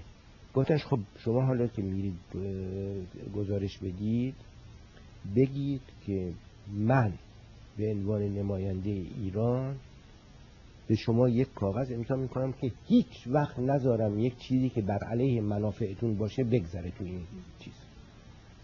یه بیش از این میخوایی؟ و واقعا بهش گفتم اینو بذار تو گزارش. من من من رئیس این چیز هستم. این نمایندگی و منم که این کمپرومایس رو دارم درست می‌کنم و بنابراین با روابط حسنه که بین کشورتون و کشور ما هست من به شما اطمینان میدم که اگر کوچکترین چیزی که ضرری برای منافع شما داشته باشه من نمی‌ذارم بگذره اینطوری یعنی در هر در هر موقعی یک چیزایی باید پیدا کرد و و این موضوع حل کردیم و حل چیزی کردیم؟ حالا یک کنفرانس کمیته ای برای یک کنفرانس بین المللی سالیانه در سازمان تشکیل میشه که ببینه که مسائل چیه و چه موقعی بهتره برای تشکیل خود کنفرانس. طوری هم اون کنفرانس که نمی‌خواستن نه چینی ها می‌خواستن نه امریکا می‌خواستن تشکیل شد نه شوروی هم کاملا چیز خودش رو از دست داد. سال یک مرتبه سه هفته جمع می شدیم ریاستش هم به زور به ما تپوندن. یعنی اصلا به زور. بله کمیته که بایستی هر سال تشکیل می شد این, این پیدا کردن این راه حلا بیشتر از رابطه ها می آمد یعنی نه ببینید از برای راه حل باید آدم اطلاعات کافی از چیزای متضاد داشته باشه. یعنی شما باید بدونید که امریکا چی می‌خواد در حقیقت؟ وقتی میگه نه. یا شوروی وقتی یک همچین پیشنهادی می‌کنیم منظورش چیه؟ یعنی شما باید بشین جای هم مثل شوروی فکر کنید هم مثل امریکایی فکر کنید. و ببینید کجاست که یک همچین چیزی ممکنه ضرر داشته باشه برای سیاست عمومی یا خصوصی اون یکی. اینا که شما بدونید اون موقع می‌بینید چی چی قابل اجراس و یا قابل قبول ممکنه واقع بشه و چی ممکن محال قبول بشه. خب اونه که محال قبول بشه می‌ذارید کنار و اونایی که اون عواملی که ممکنه قبول بشه اونا میارید وسط. اینطوری کمپرومایز درست میشه. یعنی مهمتر از همه, همه باید شما اطلاعاتتون راجع به این کشورها کافی به همین علتی که دیپلمات های سابق ما که اطلاع کافی راجع به اینا نداشتن نمی‌تونستن این کار رو انجام بدن. ولی خب نسل من یا نسلهایی که بعد اومدن همه توی دانشگاه ها مفصل راجع به تاریخ دنیا راجع به امپریالیزم راجع به کمونیسم راجع به اینا تمام این چیزا خونده بودن. بنابراین می‌دونستن که سیاست شوروی چیه و شوروی منظورش چیه. وقتی امریکا منظورش چیه چین چرا میگه نه به شوروی اینا. خب اینا که می‌دونید خب خیلی ساده ساده میشه این کار. این کار اولی دوم باید پشت سرتون هم یک مملکتی باشه که که صفر نباشه. یعنی یک مقامی داشته باشه. برای که اگر مقام مقام داری نباشه به شما میگن خب شما به چی میگید فوزولی موقوف. این, این اینه. یعنی واقعا ما وضعمون درست داشت می‌شد به علت اینکه یک طبقه تحصیل کرده داشت رفته رفته تمام سر نخوا می‌گرفت. و و عجیب این بود که دیگه خود خود این طبقه داشت ملتفت می‌شد که که محدودیت های شاه چیه؟ که شاه که تحصیلات اینطوری نکنه اون مدرسه روزه که دانشگاه هاروارد نمیشه. درست می‌کنی؟ بنابراین رفته رفته وزراش یادش میدن و اونا هم خوب یاد گرفته بودن که چی رو میشه. یک طوری می‌کنن که طوری وانمود بشه که خودش گفته اینا. که بهش بر نخوره. و, و داشت کار درست من, من مطمئنم که اگر حالا ده سال گذشته اگر این آخوندا نیامده بودن اون وسط حالا ما دموکراسی بودیم در ایران برای که شاه هم که خب مرده بود و چیز شده بود و اصلا این حالت دموکراسی داشت میامد داشت به وجود میامد و شده بودیم و قانون اساسی هم عینا اجرا می‌شد و شاهی که بعد می آمد شاه کنستی فقط کنستیتوشنال می بود و و, و, قدرت دست مجلسین می بود و دولت و مسئولیت. این داشت می شد متاسفم این چیز که میگه کمیته که میگیم برای کنفرانس تشکیل شد این شما رئیسش چند نفر توش بودن؟ چند تا مملکت؟ پنجاه تا. پنجاه. تا. بله بله بله, یعنی ما اون موقعی که کمپرومیس رو می‌کردیم تمام 150 تا عضو بودن. بایستی از مجمع میگذشت بعد در نگوشیشنی که می‌کردیم مذاکرات که می‌کردیم با همه هسته این قدرت های بزرگ ایران رابطه بله بله رابطه خوب دارد و چیه شما قدرت های بزرگ یکیه ولی اون وقت چیزا هستن. کوچیکا هستن که اونا بعضیاشون مثلا در این قضیه اشکال من چین اشکال بود ولی مشکل تر از چین برای من مکزیک بود. برای اینکه نماینده مکزیک که بعدم جایزه نوبل گرفت این خودشون متخصص خلع صلاح می‌دونست. در لاهه هم درس خلع صلاح می‌داد. اصلا چیز بود؟ این چیزش بود. تخصصش شده بود. و اون خیلی استادانه این کار می‌کرد. اصلا دیگه وقتی به خل صلاح می‌رسید فراموش می‌کرد که سفیر مکزیکه.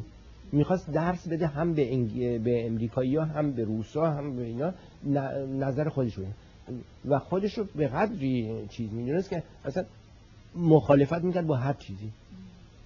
پاشو تو کفش کرده بود که نخیر نباید این چیز شوروی رو ما قبول کنیم. برای اینکه خلاف نمی‌دونم چیه و چی از این حرف. قانع کردن اون بدتر از همه بود.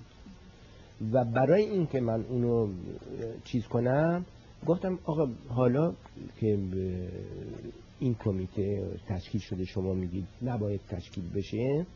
حالا بیاین من یک پیشنهادی به شما می‌کنم. بیاین ما بشینیم. کمیته تشکیل ندیم. ولی تمام اینایی که به اصطلاح عضو کمیته بیان بشینن تو یک اتاقی بدون رسمیت. ما میگیم نان کمیتی همون چیز خصوصی. اون چون برای اینکه چیز خصوصی رئیس می‌خواست وقت چیز یک دیگه اومدن گفت همونجا گفتن شما باید ریاست رو بگیرید اون می‌خواست رئیس ولی اونا نمی‌خواستن اون بشه. آمدن به من گفتم شما ریاست بگیرید منم برای اینکه به اون بر نخوره گفتم من I am a non-president. A non-chairman. Non-committee cannot have a chairman as a non-chairman. فقط برای اداره کرد یعنی همه زدن به خنده خود اونم خندش گرفت. و همینطوری من خودم اصرار می‌کردم که جلسه دوم نان کامیتی همینطوری. یعنی اینطوریش کردیم که اونم. گاهی به آدم برمیخوره به یک کسی مال دنیای سوم که خیلی مشکل. اونجا مشکل تره برای اینکه شما با کشورهای بزرگ بالاخره اونا می‌دونن که اگر زیادی چیز بکنن در سازمان در حدود 90 رای فوری بر علیه اوناست اینو که آماده بودن قبول کنن یک چیزی ولی کشورهایی مثل مکزیک و خودشون جز نون الاین بودن و اینا اونا حاضر نبودن. نمایندهشون هم اگر یک آدمی بود مثل این که خودشو استاد مطلب می‌دونست دیگه اصلا کاری خیلی یعنی گاهی خود این کشورها یا مثلا در قضیه بانگلادش پاکستان خیلی چجور آدم پاکستان رو قانع کنه که بیاد قبول کنه؟ یعنی گاهی اینطوری می‌شد. در مسائل افریقایی که دیگه بدتر برای اینکه اونا مسائل شخصی می‌شد و بر با اونا من چیز داشتم من روابط خیلی خوبی داشتم. باید دید هم شخص رو باید دید چی جوره هم دونست که مملکتش چی می‌خواد و تا کجا میشه رفت. با این در کار این کمیته موضع ایران نسبت به این ستا قدرت با یعنی در حقیقت آیا بیطرف بودیم؟ می‌خواستیم مسئله رو حل کنیم؟ یا ما بیطرف بودیم. نه ما بیطرف بودیم. ما بیطرف بودیم. البته البته نمی‌خواستیم که خلع صلاح اون که اونطوری که روسا می‌خواستن بیاد برای اینکه ما خودمون وضعمون در خطر بود. یعنی می‌خواستیم که از لحاظ اسلحه طوری مملکتمون باشه که کشورهای مثل عراق و اینا تعدیل نکنن و ما بتونیم در صورت لزوم به عربا کمک کنیم به عمان و اینا. اونا هم در نظر می گرفتیم برای اون برنامه نیو برای اون چه مقصودش اون امریکایی ها مخالف بودن و غربی ها. ولی دنیای چیز کشورهای غیر متعهد یوگسلاوی و الجزایر شدیدن موافق بودن. و کشورهای دنیای سوم هم که جز اونا نبودن اون چند تایی دیگه اونا هم موافق بودن. و این دعوا خیلی شدید شده بود و امریکایی می‌گفتن ما شرکت نمی کنیم و خب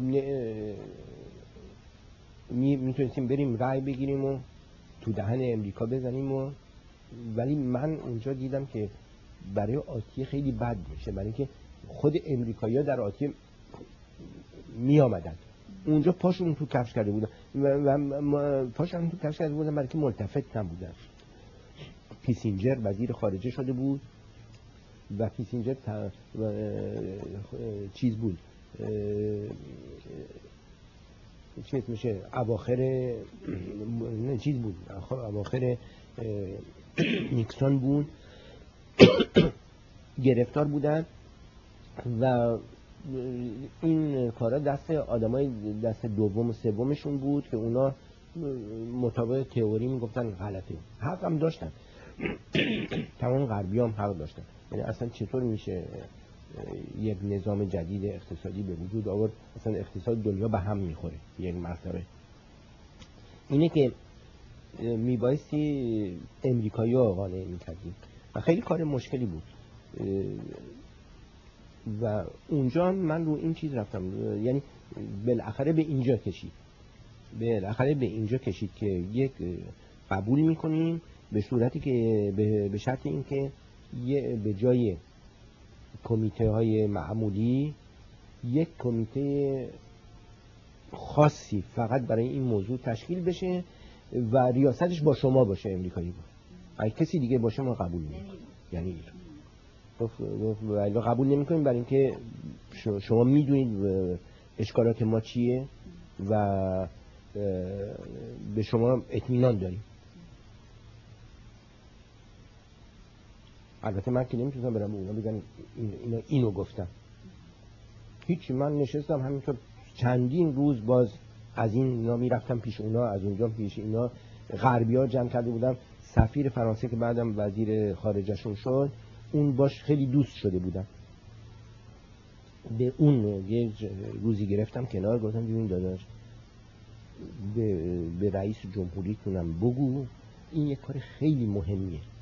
اگر غربیا تو این کار واقعا جفتک بندازن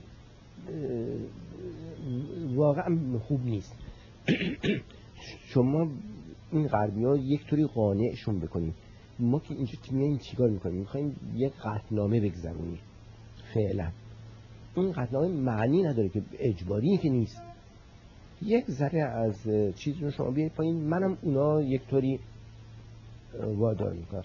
یعنی بیش کنم تو ای بیفتی مثلا اونم می‌خواست که یک کاری بکنه راه افتاد. راه افتاد و بالاخره منم به اون یکی هم گفتم ببین اینا دارن راه میفتن چی اینا؟ و قبول کردن که یک کمیته خاصی تشکیل بشه. و خوشبختانه خود یوگسلاوی و هند پیشنهاد کردن من رئیس بشم. با اینکه ایران عضو گروه اونا نبود. خودشون پیشنهاد کردن برای اینکه دیده بودن که چی من این کار حل کردم. این بنابراین من که نمی‌تونم برم بهشون بگم من رئیسه اینو که کردن امریکایی هم قبول کردن و موضوع حل شد و تموم شد. این این هم از جزء کارهای چیز بود. ولی همونطور که میگم بستگی داشت یعنی تمام نمایندگی تو این کار می‌کردم برای که واقعا تمام این اعضای نمایندگی خب کارشون بودی اطلاعات رو داشتن جمع می‌کردن چیز می‌کرد و ما وقتی این تشکیل دادیم میبایستی در ظرف دو هفته تمام این چیز رو تصویب بکنیم. خب دعواهای چیز همینطور ادامه داشت روی مسائل تکنیکی و اینا. تموم نمی‌شد من تصمیم گرفتم که اون کمیته خواستم کنار بذارم و گروه های خصوصی تشکیل دادم بین اونایی که کشورهایی که در این مسائل جزئی وارد بودن. میشستیم خودم هم میامدم از ساعت دوی بعد از ظهر چون صبحش جلسات عمومی بود. میشستیم توی کمیته های کوچیک. دو تا کمیته درست کرده بودم. تا نصف شب یک بعد از نصف شب. همینطور از یکیش می‌رفتم به اون یکی. در هر کجا هم نایب رئیس و رئیس گذاشته بودم. خودم می آمدم گاهگاهی که نگاه بکنم. ببینم اگه اشکالی هست حل کنیم. بریم به اون شوروی هم اذیت می‌کردن. برای برای اونا میترسیدن که مخارج زیادی به گردنشون بیفته چیز می‌کردن. یعنی هم امریکا هم شوروی موفقیت فوق العاده این موفقیت فوق العاده ایران خیلی خیلی آقا در چه مرحله شما به ایران خبر می‌دادین که چیکار داریم می‌کنیم من در اونجا میگه دستم باز بود. دستم باز بود. برای اینکه نه نه برای اینکه چیز بود. برای اینکه از لحاظ مطلب چیز درست بود. فقط گزارش می‌دادم چی چی گفتم به امریکایی و به روسی و به این بزرگا. و و چی؟ اونا هم خب سفراشون گاهی می‌رفتن تماس می‌گرفتن شرفیاب می‌شدن می‌گفتن به شاه. خیلی خیلی. خب بله دیگه برای که چیز بود. این یک چیز خیلی مهمی بود ولی واقعا منو خسته کرد. من یعنی بعد از اون دیگه گفتم میگه هر کسی بیاد به من پیشنهاد کنه که میونجیگری کنم دیگه قبول نمی‌کنم. قبول نمی‌کنم برای که این 15 یعنی سه هفته قبلش و اون 15 روز خود چیز اصلا دیگه من از پا در اومدم یعنی دیگه واقعا خسته شده بودم. نه خواب کافی نه و گاهی میبایستی آدم عصبانی بشه گاهی چیز بکنه. و گاهی با شوخی باید اینا رد کنیم مثلا یادم میاد بله مثلا کشورهای کمونیستی تقاضا کرده بودن که با دنیای سوم یک جلسه داشته باشن خارج از گروه غربی. تنهایی حالا با هزار زور اتاق پیدا کردیم چیز کردیم و وادار کردیم تمام اینا بیان و سفیر شوروی در اون موقع از طرف تمام کشورهای سوسیالیستی یک سه رو به ساعت نطق کرد. ما کار داشتیم می‌خوایم بریم برگردیم به کارمون برسیم. تمام همه به هم نگاه می‌کردن. و منم اونجا نشستم رئیس جلسه. جلوشم که نمیشه گرفت. این که نطخش رو تموم کرد من بهش گفتم آقای تو نطخش هم چند تا شوخی های چیز کرده بود. داستان های کوچیک بود که بله در روسیه داستانی هست میگه اینطور من هم گفتم آقای شما شما که این حرف زدید و این داستان ها گفتی منم براتون حالا یک داستانی میگم داستان گدای ایرونی. آیا اینو شنیدید یا نشنیدید؟ گفت نه. گفتم خب گدای ایرونی آمده بود در یک کلاب پولدارا می آمدن در اتومبیل باز می‌کرد دستش رو دراز می‌کرد. حالا یک بابایی اومد خیلی پولدار از اتومبیلش که بیاد این دست رو دراز کرد دستش رو گرفت گفت بیا من برات بگم. من یک موقعی مثل تو همینطور بودم و گدا بودم و چیز بودم و این بودم.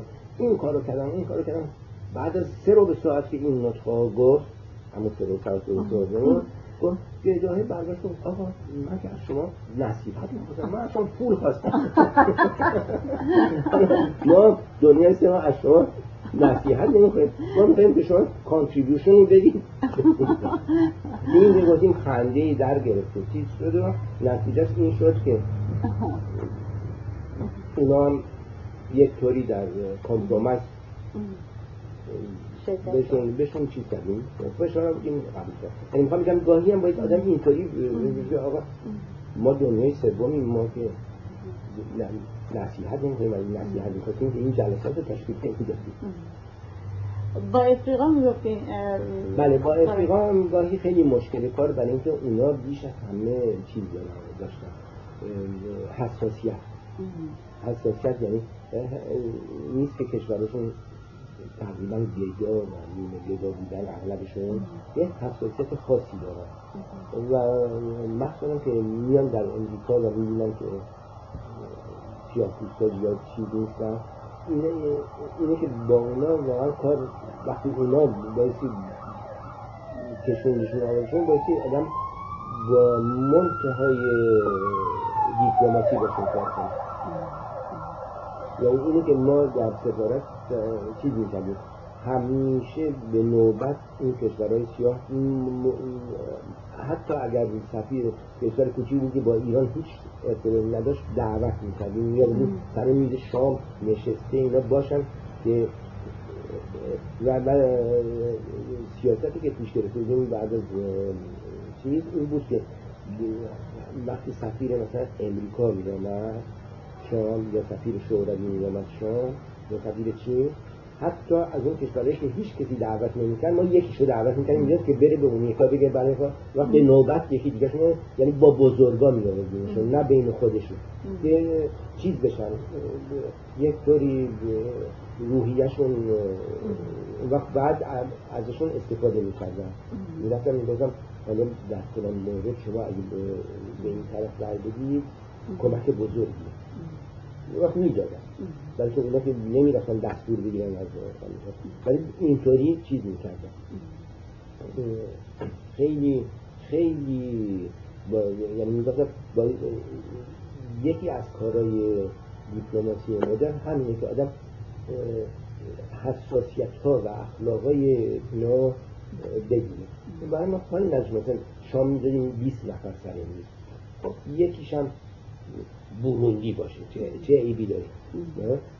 وقتی ولی وقتی دعوتش می‌کنیم و چون با سابقه هست در سازمان حبس مدت حساب می‌کنن خب گاهی میافتاد پیش زن سفیر امریکا این برای اینکه سابقش چیزی خب این از اونجا میره خوشحال. برای اینکه هیچ کسی بهش محل نمیذاشت. و خب بعدش می‌شد ازش هر چی و این یه چیزی بود سیاستی بود که ما رو هندسه بودیم یعنی می‌گفتیم این مهمونیایی که ما میگیم برای خوشگذرانی که نیست باید به درد بخوره. و برای که به درد بخوره باید این کشورها چیز باشه مثلا این عربا تعجب می‌کردن. می‌گفتن ما سالها بود که اصلا دیوار سفارت ایران ما ندیده بودیم. چرا؟ برای اینکه لازم بود اینا اینا مثلا کوچیکاشون که هیچ کسی بهشون محل نمیده. چیز مثلا حتی چیز مثلا یمن که با ما بد بود اونم دعوت می‌کردن. از رو می‌رفتن دیگه. این جز کارهای دیپلماتیکی بود که راه انداخته بودیم که بعد ازش استفاده می‌شد بکنیم. وقتی می‌خوای میونجیگری بکنیم یا رای بیاریم یا اما این که شما به تصمیم بگیرید که تو چه سوژه هایی بیشتر دوست دارین اینوالو باشین تو چه سوژه هایی کمتر و اینا اینا رو چجوری تشخیص نه من شروع مسئله وقتی پیش می آمد پیش می آمد دیگه چه خوشم بیاد چه خوشم اما بعد از نظر سفارت واشنگتن این سازمان ملل چیز خاصی با اون نداشته یعنی هیچ رابطه استفاده چیزی؟ اما اگه وقت شاه می آمد امریکا و اینا بازم چیزی پیش نمی آمد خب من مجبور بودم برم موقعی که تغییره میشه و موقعی که تغییره می‌رفت بقیه چی کار نداشتیم؟ اصلا اجازه گرفته بودم از کنار اعلاجات نبود. من کاری ندارم با با امریکا. با سفرهای امریکا که اینجا بودن چی؟ کدومشون؟ که خیلی خوب با هم می‌خواستم سوال کنم راجع به شخص شاه و من سفرهای امریکا هم هر وقتی که اشکال به اشکال امریکا میدم میامدن سراغ من یادتون میاد مثلا چی بله مثلا همین آقای بوش رئیس جمهوری این به اشکال برخورده بود برای قضیه کره. این موقع هنوز هنوز دعوا بود و و چیز اسلامی نون ها که پشترشون یوگسلاوی نبودن اصرار داشتن که کره شمالی رو به رسمیت بشناسن. و خب برای امریکایی خیلی شکست بعدی بود و, و داشتن رعی می آوردن بالاخره بوش خودش اومد. سراغ من گفت آقا شما یه کاری بکنید یعنی که حسابایی که کردیم ممکنه رعی کافی و من به خودم چشم من کمک می‌کنم. اما مؤثرتر از من خودتی گفت چطور خودم یک مقدار کشورهای کوچولی هست اصلا بر خلاف حتی رأی میدن همینطوری. هیچ کسی بهشون چیز نمی‌کنه. خودم چند تا کشور برشان اسمی بردن.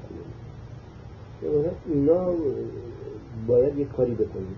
گفت من چیکار گفتم تا به حال سفیر امریکا role های عجیبی بازی می‌کرد. که محل نمیداشت خودشو superpower می‌دید. حالا شما زنگ تو بردار بگو به secrétaire rendez-vous بگیره پیش فلان سفیر و فلان سفیر و فلان سفیر که بری بهشون visite بکنی. گفت چرا؟ گفتم برای که اینا هیچ کسی بهشون visite بکنه اگر سفیر امریکا superpower بره تو دفترشون به جای اینکه تو سازمان بگیم من میگذرتون بره visite رسمی وقت ضمن visite رسمی هم بگه ما در این مورد امیدواریم که شما به ما رأی بدید چیکار می‌کنه؟ چیکار می‌کنه؟ بزنش برمی داره تلگراف می‌کنه به رئیس جمهوریش که من به قدری کار خوب کردم که سفیر امریکا آمده ویزیت منو پس میده. و ضمنا خب همچین چیزی. این این کار می‌کنه برای که خودش رو بالا ببره و ضمنا برات می‌گیره این گفت راست می‌گیره گفتم حالا امتحان کن. کاری نداره گفتم منم میرم اونایی که می‌شناسم می‌بینم دارم رفتم. ما گرفت مسلم برای که سفیر انتخابی برای اون چیز میشه. یک سندی میشه که ازش در مملکت خودش استفاده کنه.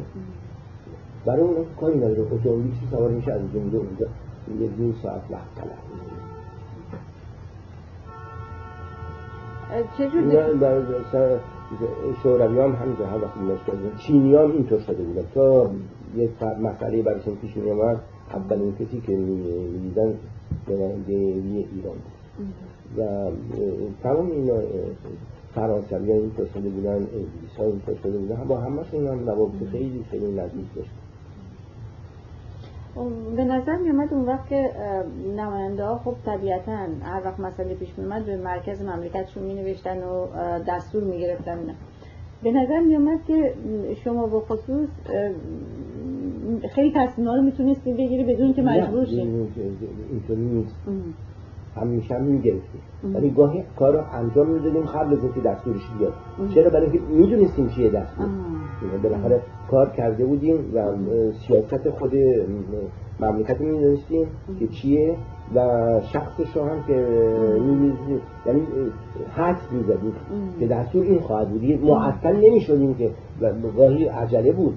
معطل نمی‌شدیم و می‌دونستیم که چیه. ولی تلگرافی که تقابل اونو می‌زدیم. ولی گاهی می‌دونستیم که دیر می‌رسه. ولی خب می‌دونستیم که اینطوره. تمام این جزئیات رو آدم که همین با سر کار داشتن با وزارت خارجه با خوندن روزنامه ها خوندن نوت هایی که شاه می‌کرد اینا خب میفهمیدیم چیه سیاست. چیزی نبود تمام تمام اعضا می‌دونستن چی دیگه. گاهی گاهی به مسائلی پیش میامد که حساسیت خود شاه می‌رسیم دربارهش مثل رفیقای جنوبی اینا خب اینا ماها قبل از اینکه جلسات تشکیل بشه مرتب گزارش می‌دادیم. که بلکه نرم کنیم. با خودشا شما خب بعضی از سفرها بیشتر شما در موقعیتی بودین که تماس داشتین هیچ انکدوتی یا خاطره دارین که نشون بده چه جور آدمی بود؟ آدم چی بوده من حالا همینطوری به خاطرم نمیم ولی خب البته خیلی خیلی چیزا دیدم. هم نقاط ضعفشون نشون میده هم چیزاشون. خب آدم وقتی اینجاست می‌دیدیم دیگه یه چیزایی چیزایی خون بازی می‌دیدیم حرفایی که حرف می‌کردن یعنی چیزی این چیزی که منو ناراحت می‌کرد یعنی از یعنی اخلاقشون این بود که آدمی بود روش نمی‌شد به فامیل خودش صحبت کنه مثلا من می‌خواستم بیام سفیر شده بودم وقتی در از این معرفی شدن یواشکی به من گفتن من با شما کار خصوصی دارم امشب بیایید. این سفرهای دیگه بودن نمی‌شد شب رفتیم اینجا یه چیزی که گفتن حالا که شما میگید خواهرم من که میاد اینجا یا خواهرم یه چیزی گفتن که نمی‌تونم من بگم اینو بهش بگید در طرف من. یه چیز بود راجع به زندگی خصوصی.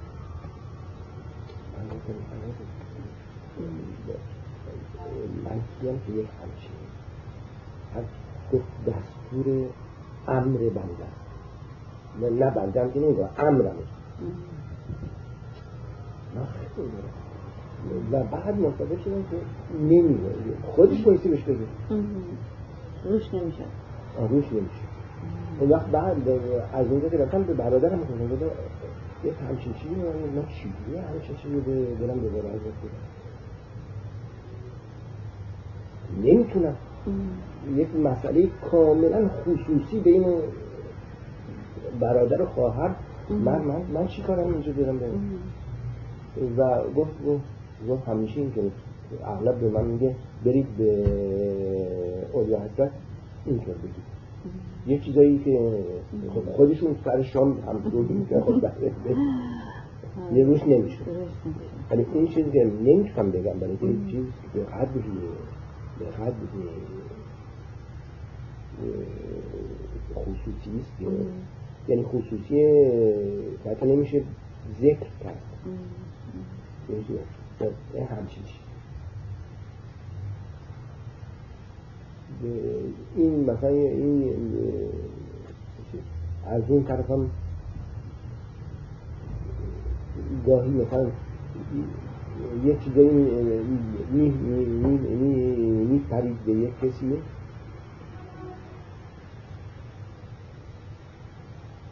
آقا چرا این کارو نکردی که؟ اونم اصلا از آسمونی مثلا نمی‌دونه حالا یک چیز که پیش خودش شاه خیال کرده بود دستور داده و هیچ وقت دستور نداده بعد که ملتفت می‌شد خب نه قبول نمی‌شد یعنی اعتراف نمی‌شد که به چیزی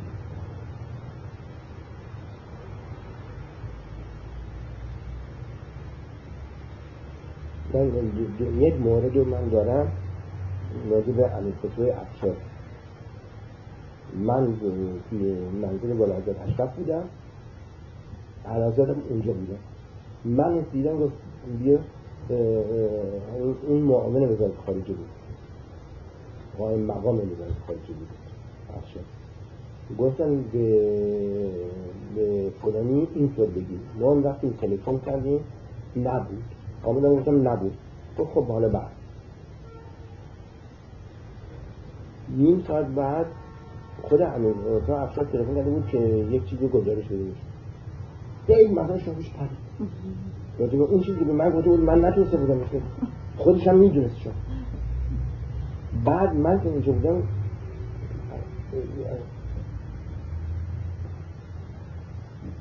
می‌دونی چی گفت؟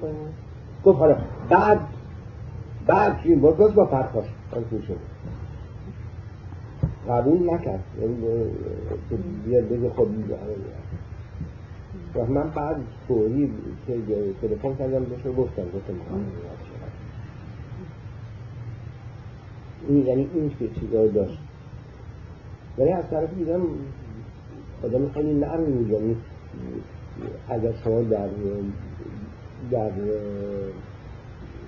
چیز با با منطق به چه چیزایی می‌گفتیم قبول می‌کنم در اصلا این دستور قبلیش هم عوض می‌کنم هیچ یاد مثلا که مورد مورد مثلا در همین قضیه خل سلام مخالفش من شرفیاب شدم نه و گفت گفتم این خل سلام این کار به اینجا رسیده که شد یا یک پیشنهادی کردن توش موندن.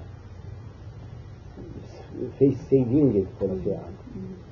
اون یکی هم نمی‌خواد این کاری که من دارم می‌کنم یک چیزیست که فیس سیوینگ برای همه است و به هیچ وجه هم حل صلاحی نمیشه. آدم میره کمیته تشکیل. وقتی براش تشکیل کردم گفت ایدی نکنه برای ما خوبه که ایران در مجموعه حل صلاح مقامی داشته باشه. یعنی قانعش میشه بعضی موارد بود اصلا نمیشه مثل افریقای جنوبی اصلا یا یا دریای سوم. تا اسم دریای سوم میارن می‌گفت ما که نیستیم دریای سوم ما چیز ولی تو خیلی چیزا ولی سیستم سیستم درست نبود. از نظر اینکه برای هر چیزی میبایستی مثلا یک مسئله مثلا مسئله مسائلی که بالاخره بایستی گزارش می‌دادیم یک چیزایی بود که اصلا اهمیت نداشت برای اون. حتی وزیر خارجه هم لازم نبود بگه. از این چیزایی که توی کمیته ها میاد میره. خب تصمیم می‌گیریم راجع به اینکه درباره مرض وبا باید فلان آدم میفرست مستقیما به وزارت بهداری تمویلش میره یه چیزایی تکنیکیه که لزومی نداره اصلا. می‌خواست همه چیز توضیحات می‌خواست تماس های خصوصی و سرشام و این چیزا هیچ وقت حس کردیم مثلا سنسور کیمور داشت اصلا یا؟ گاهی گاهی بله ولی روی هم رفته زیاد چیز نداره زیاد شوخی این کرد ولی میراث همه میخندیدن باز ولی وقتی خودت یه چیزی می‌گفتی اون میخندید یا بستگی داشت باز, بستگی داشت به موقعیت خیلی چیز خیلی آدم مودی بود.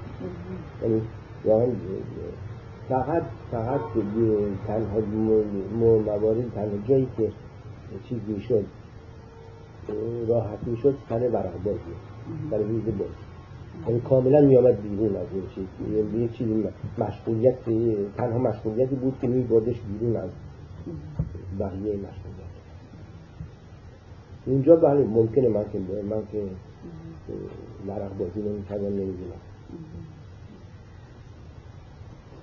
رابطش با هیچ, با هیچ کسی نزدیک بود که می‌دونیم.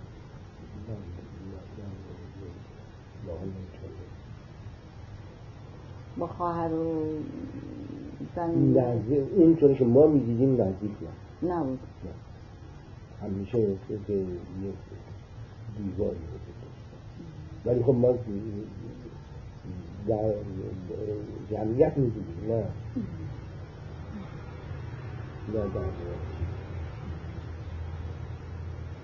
خب دیگه. خیلی ممنون. من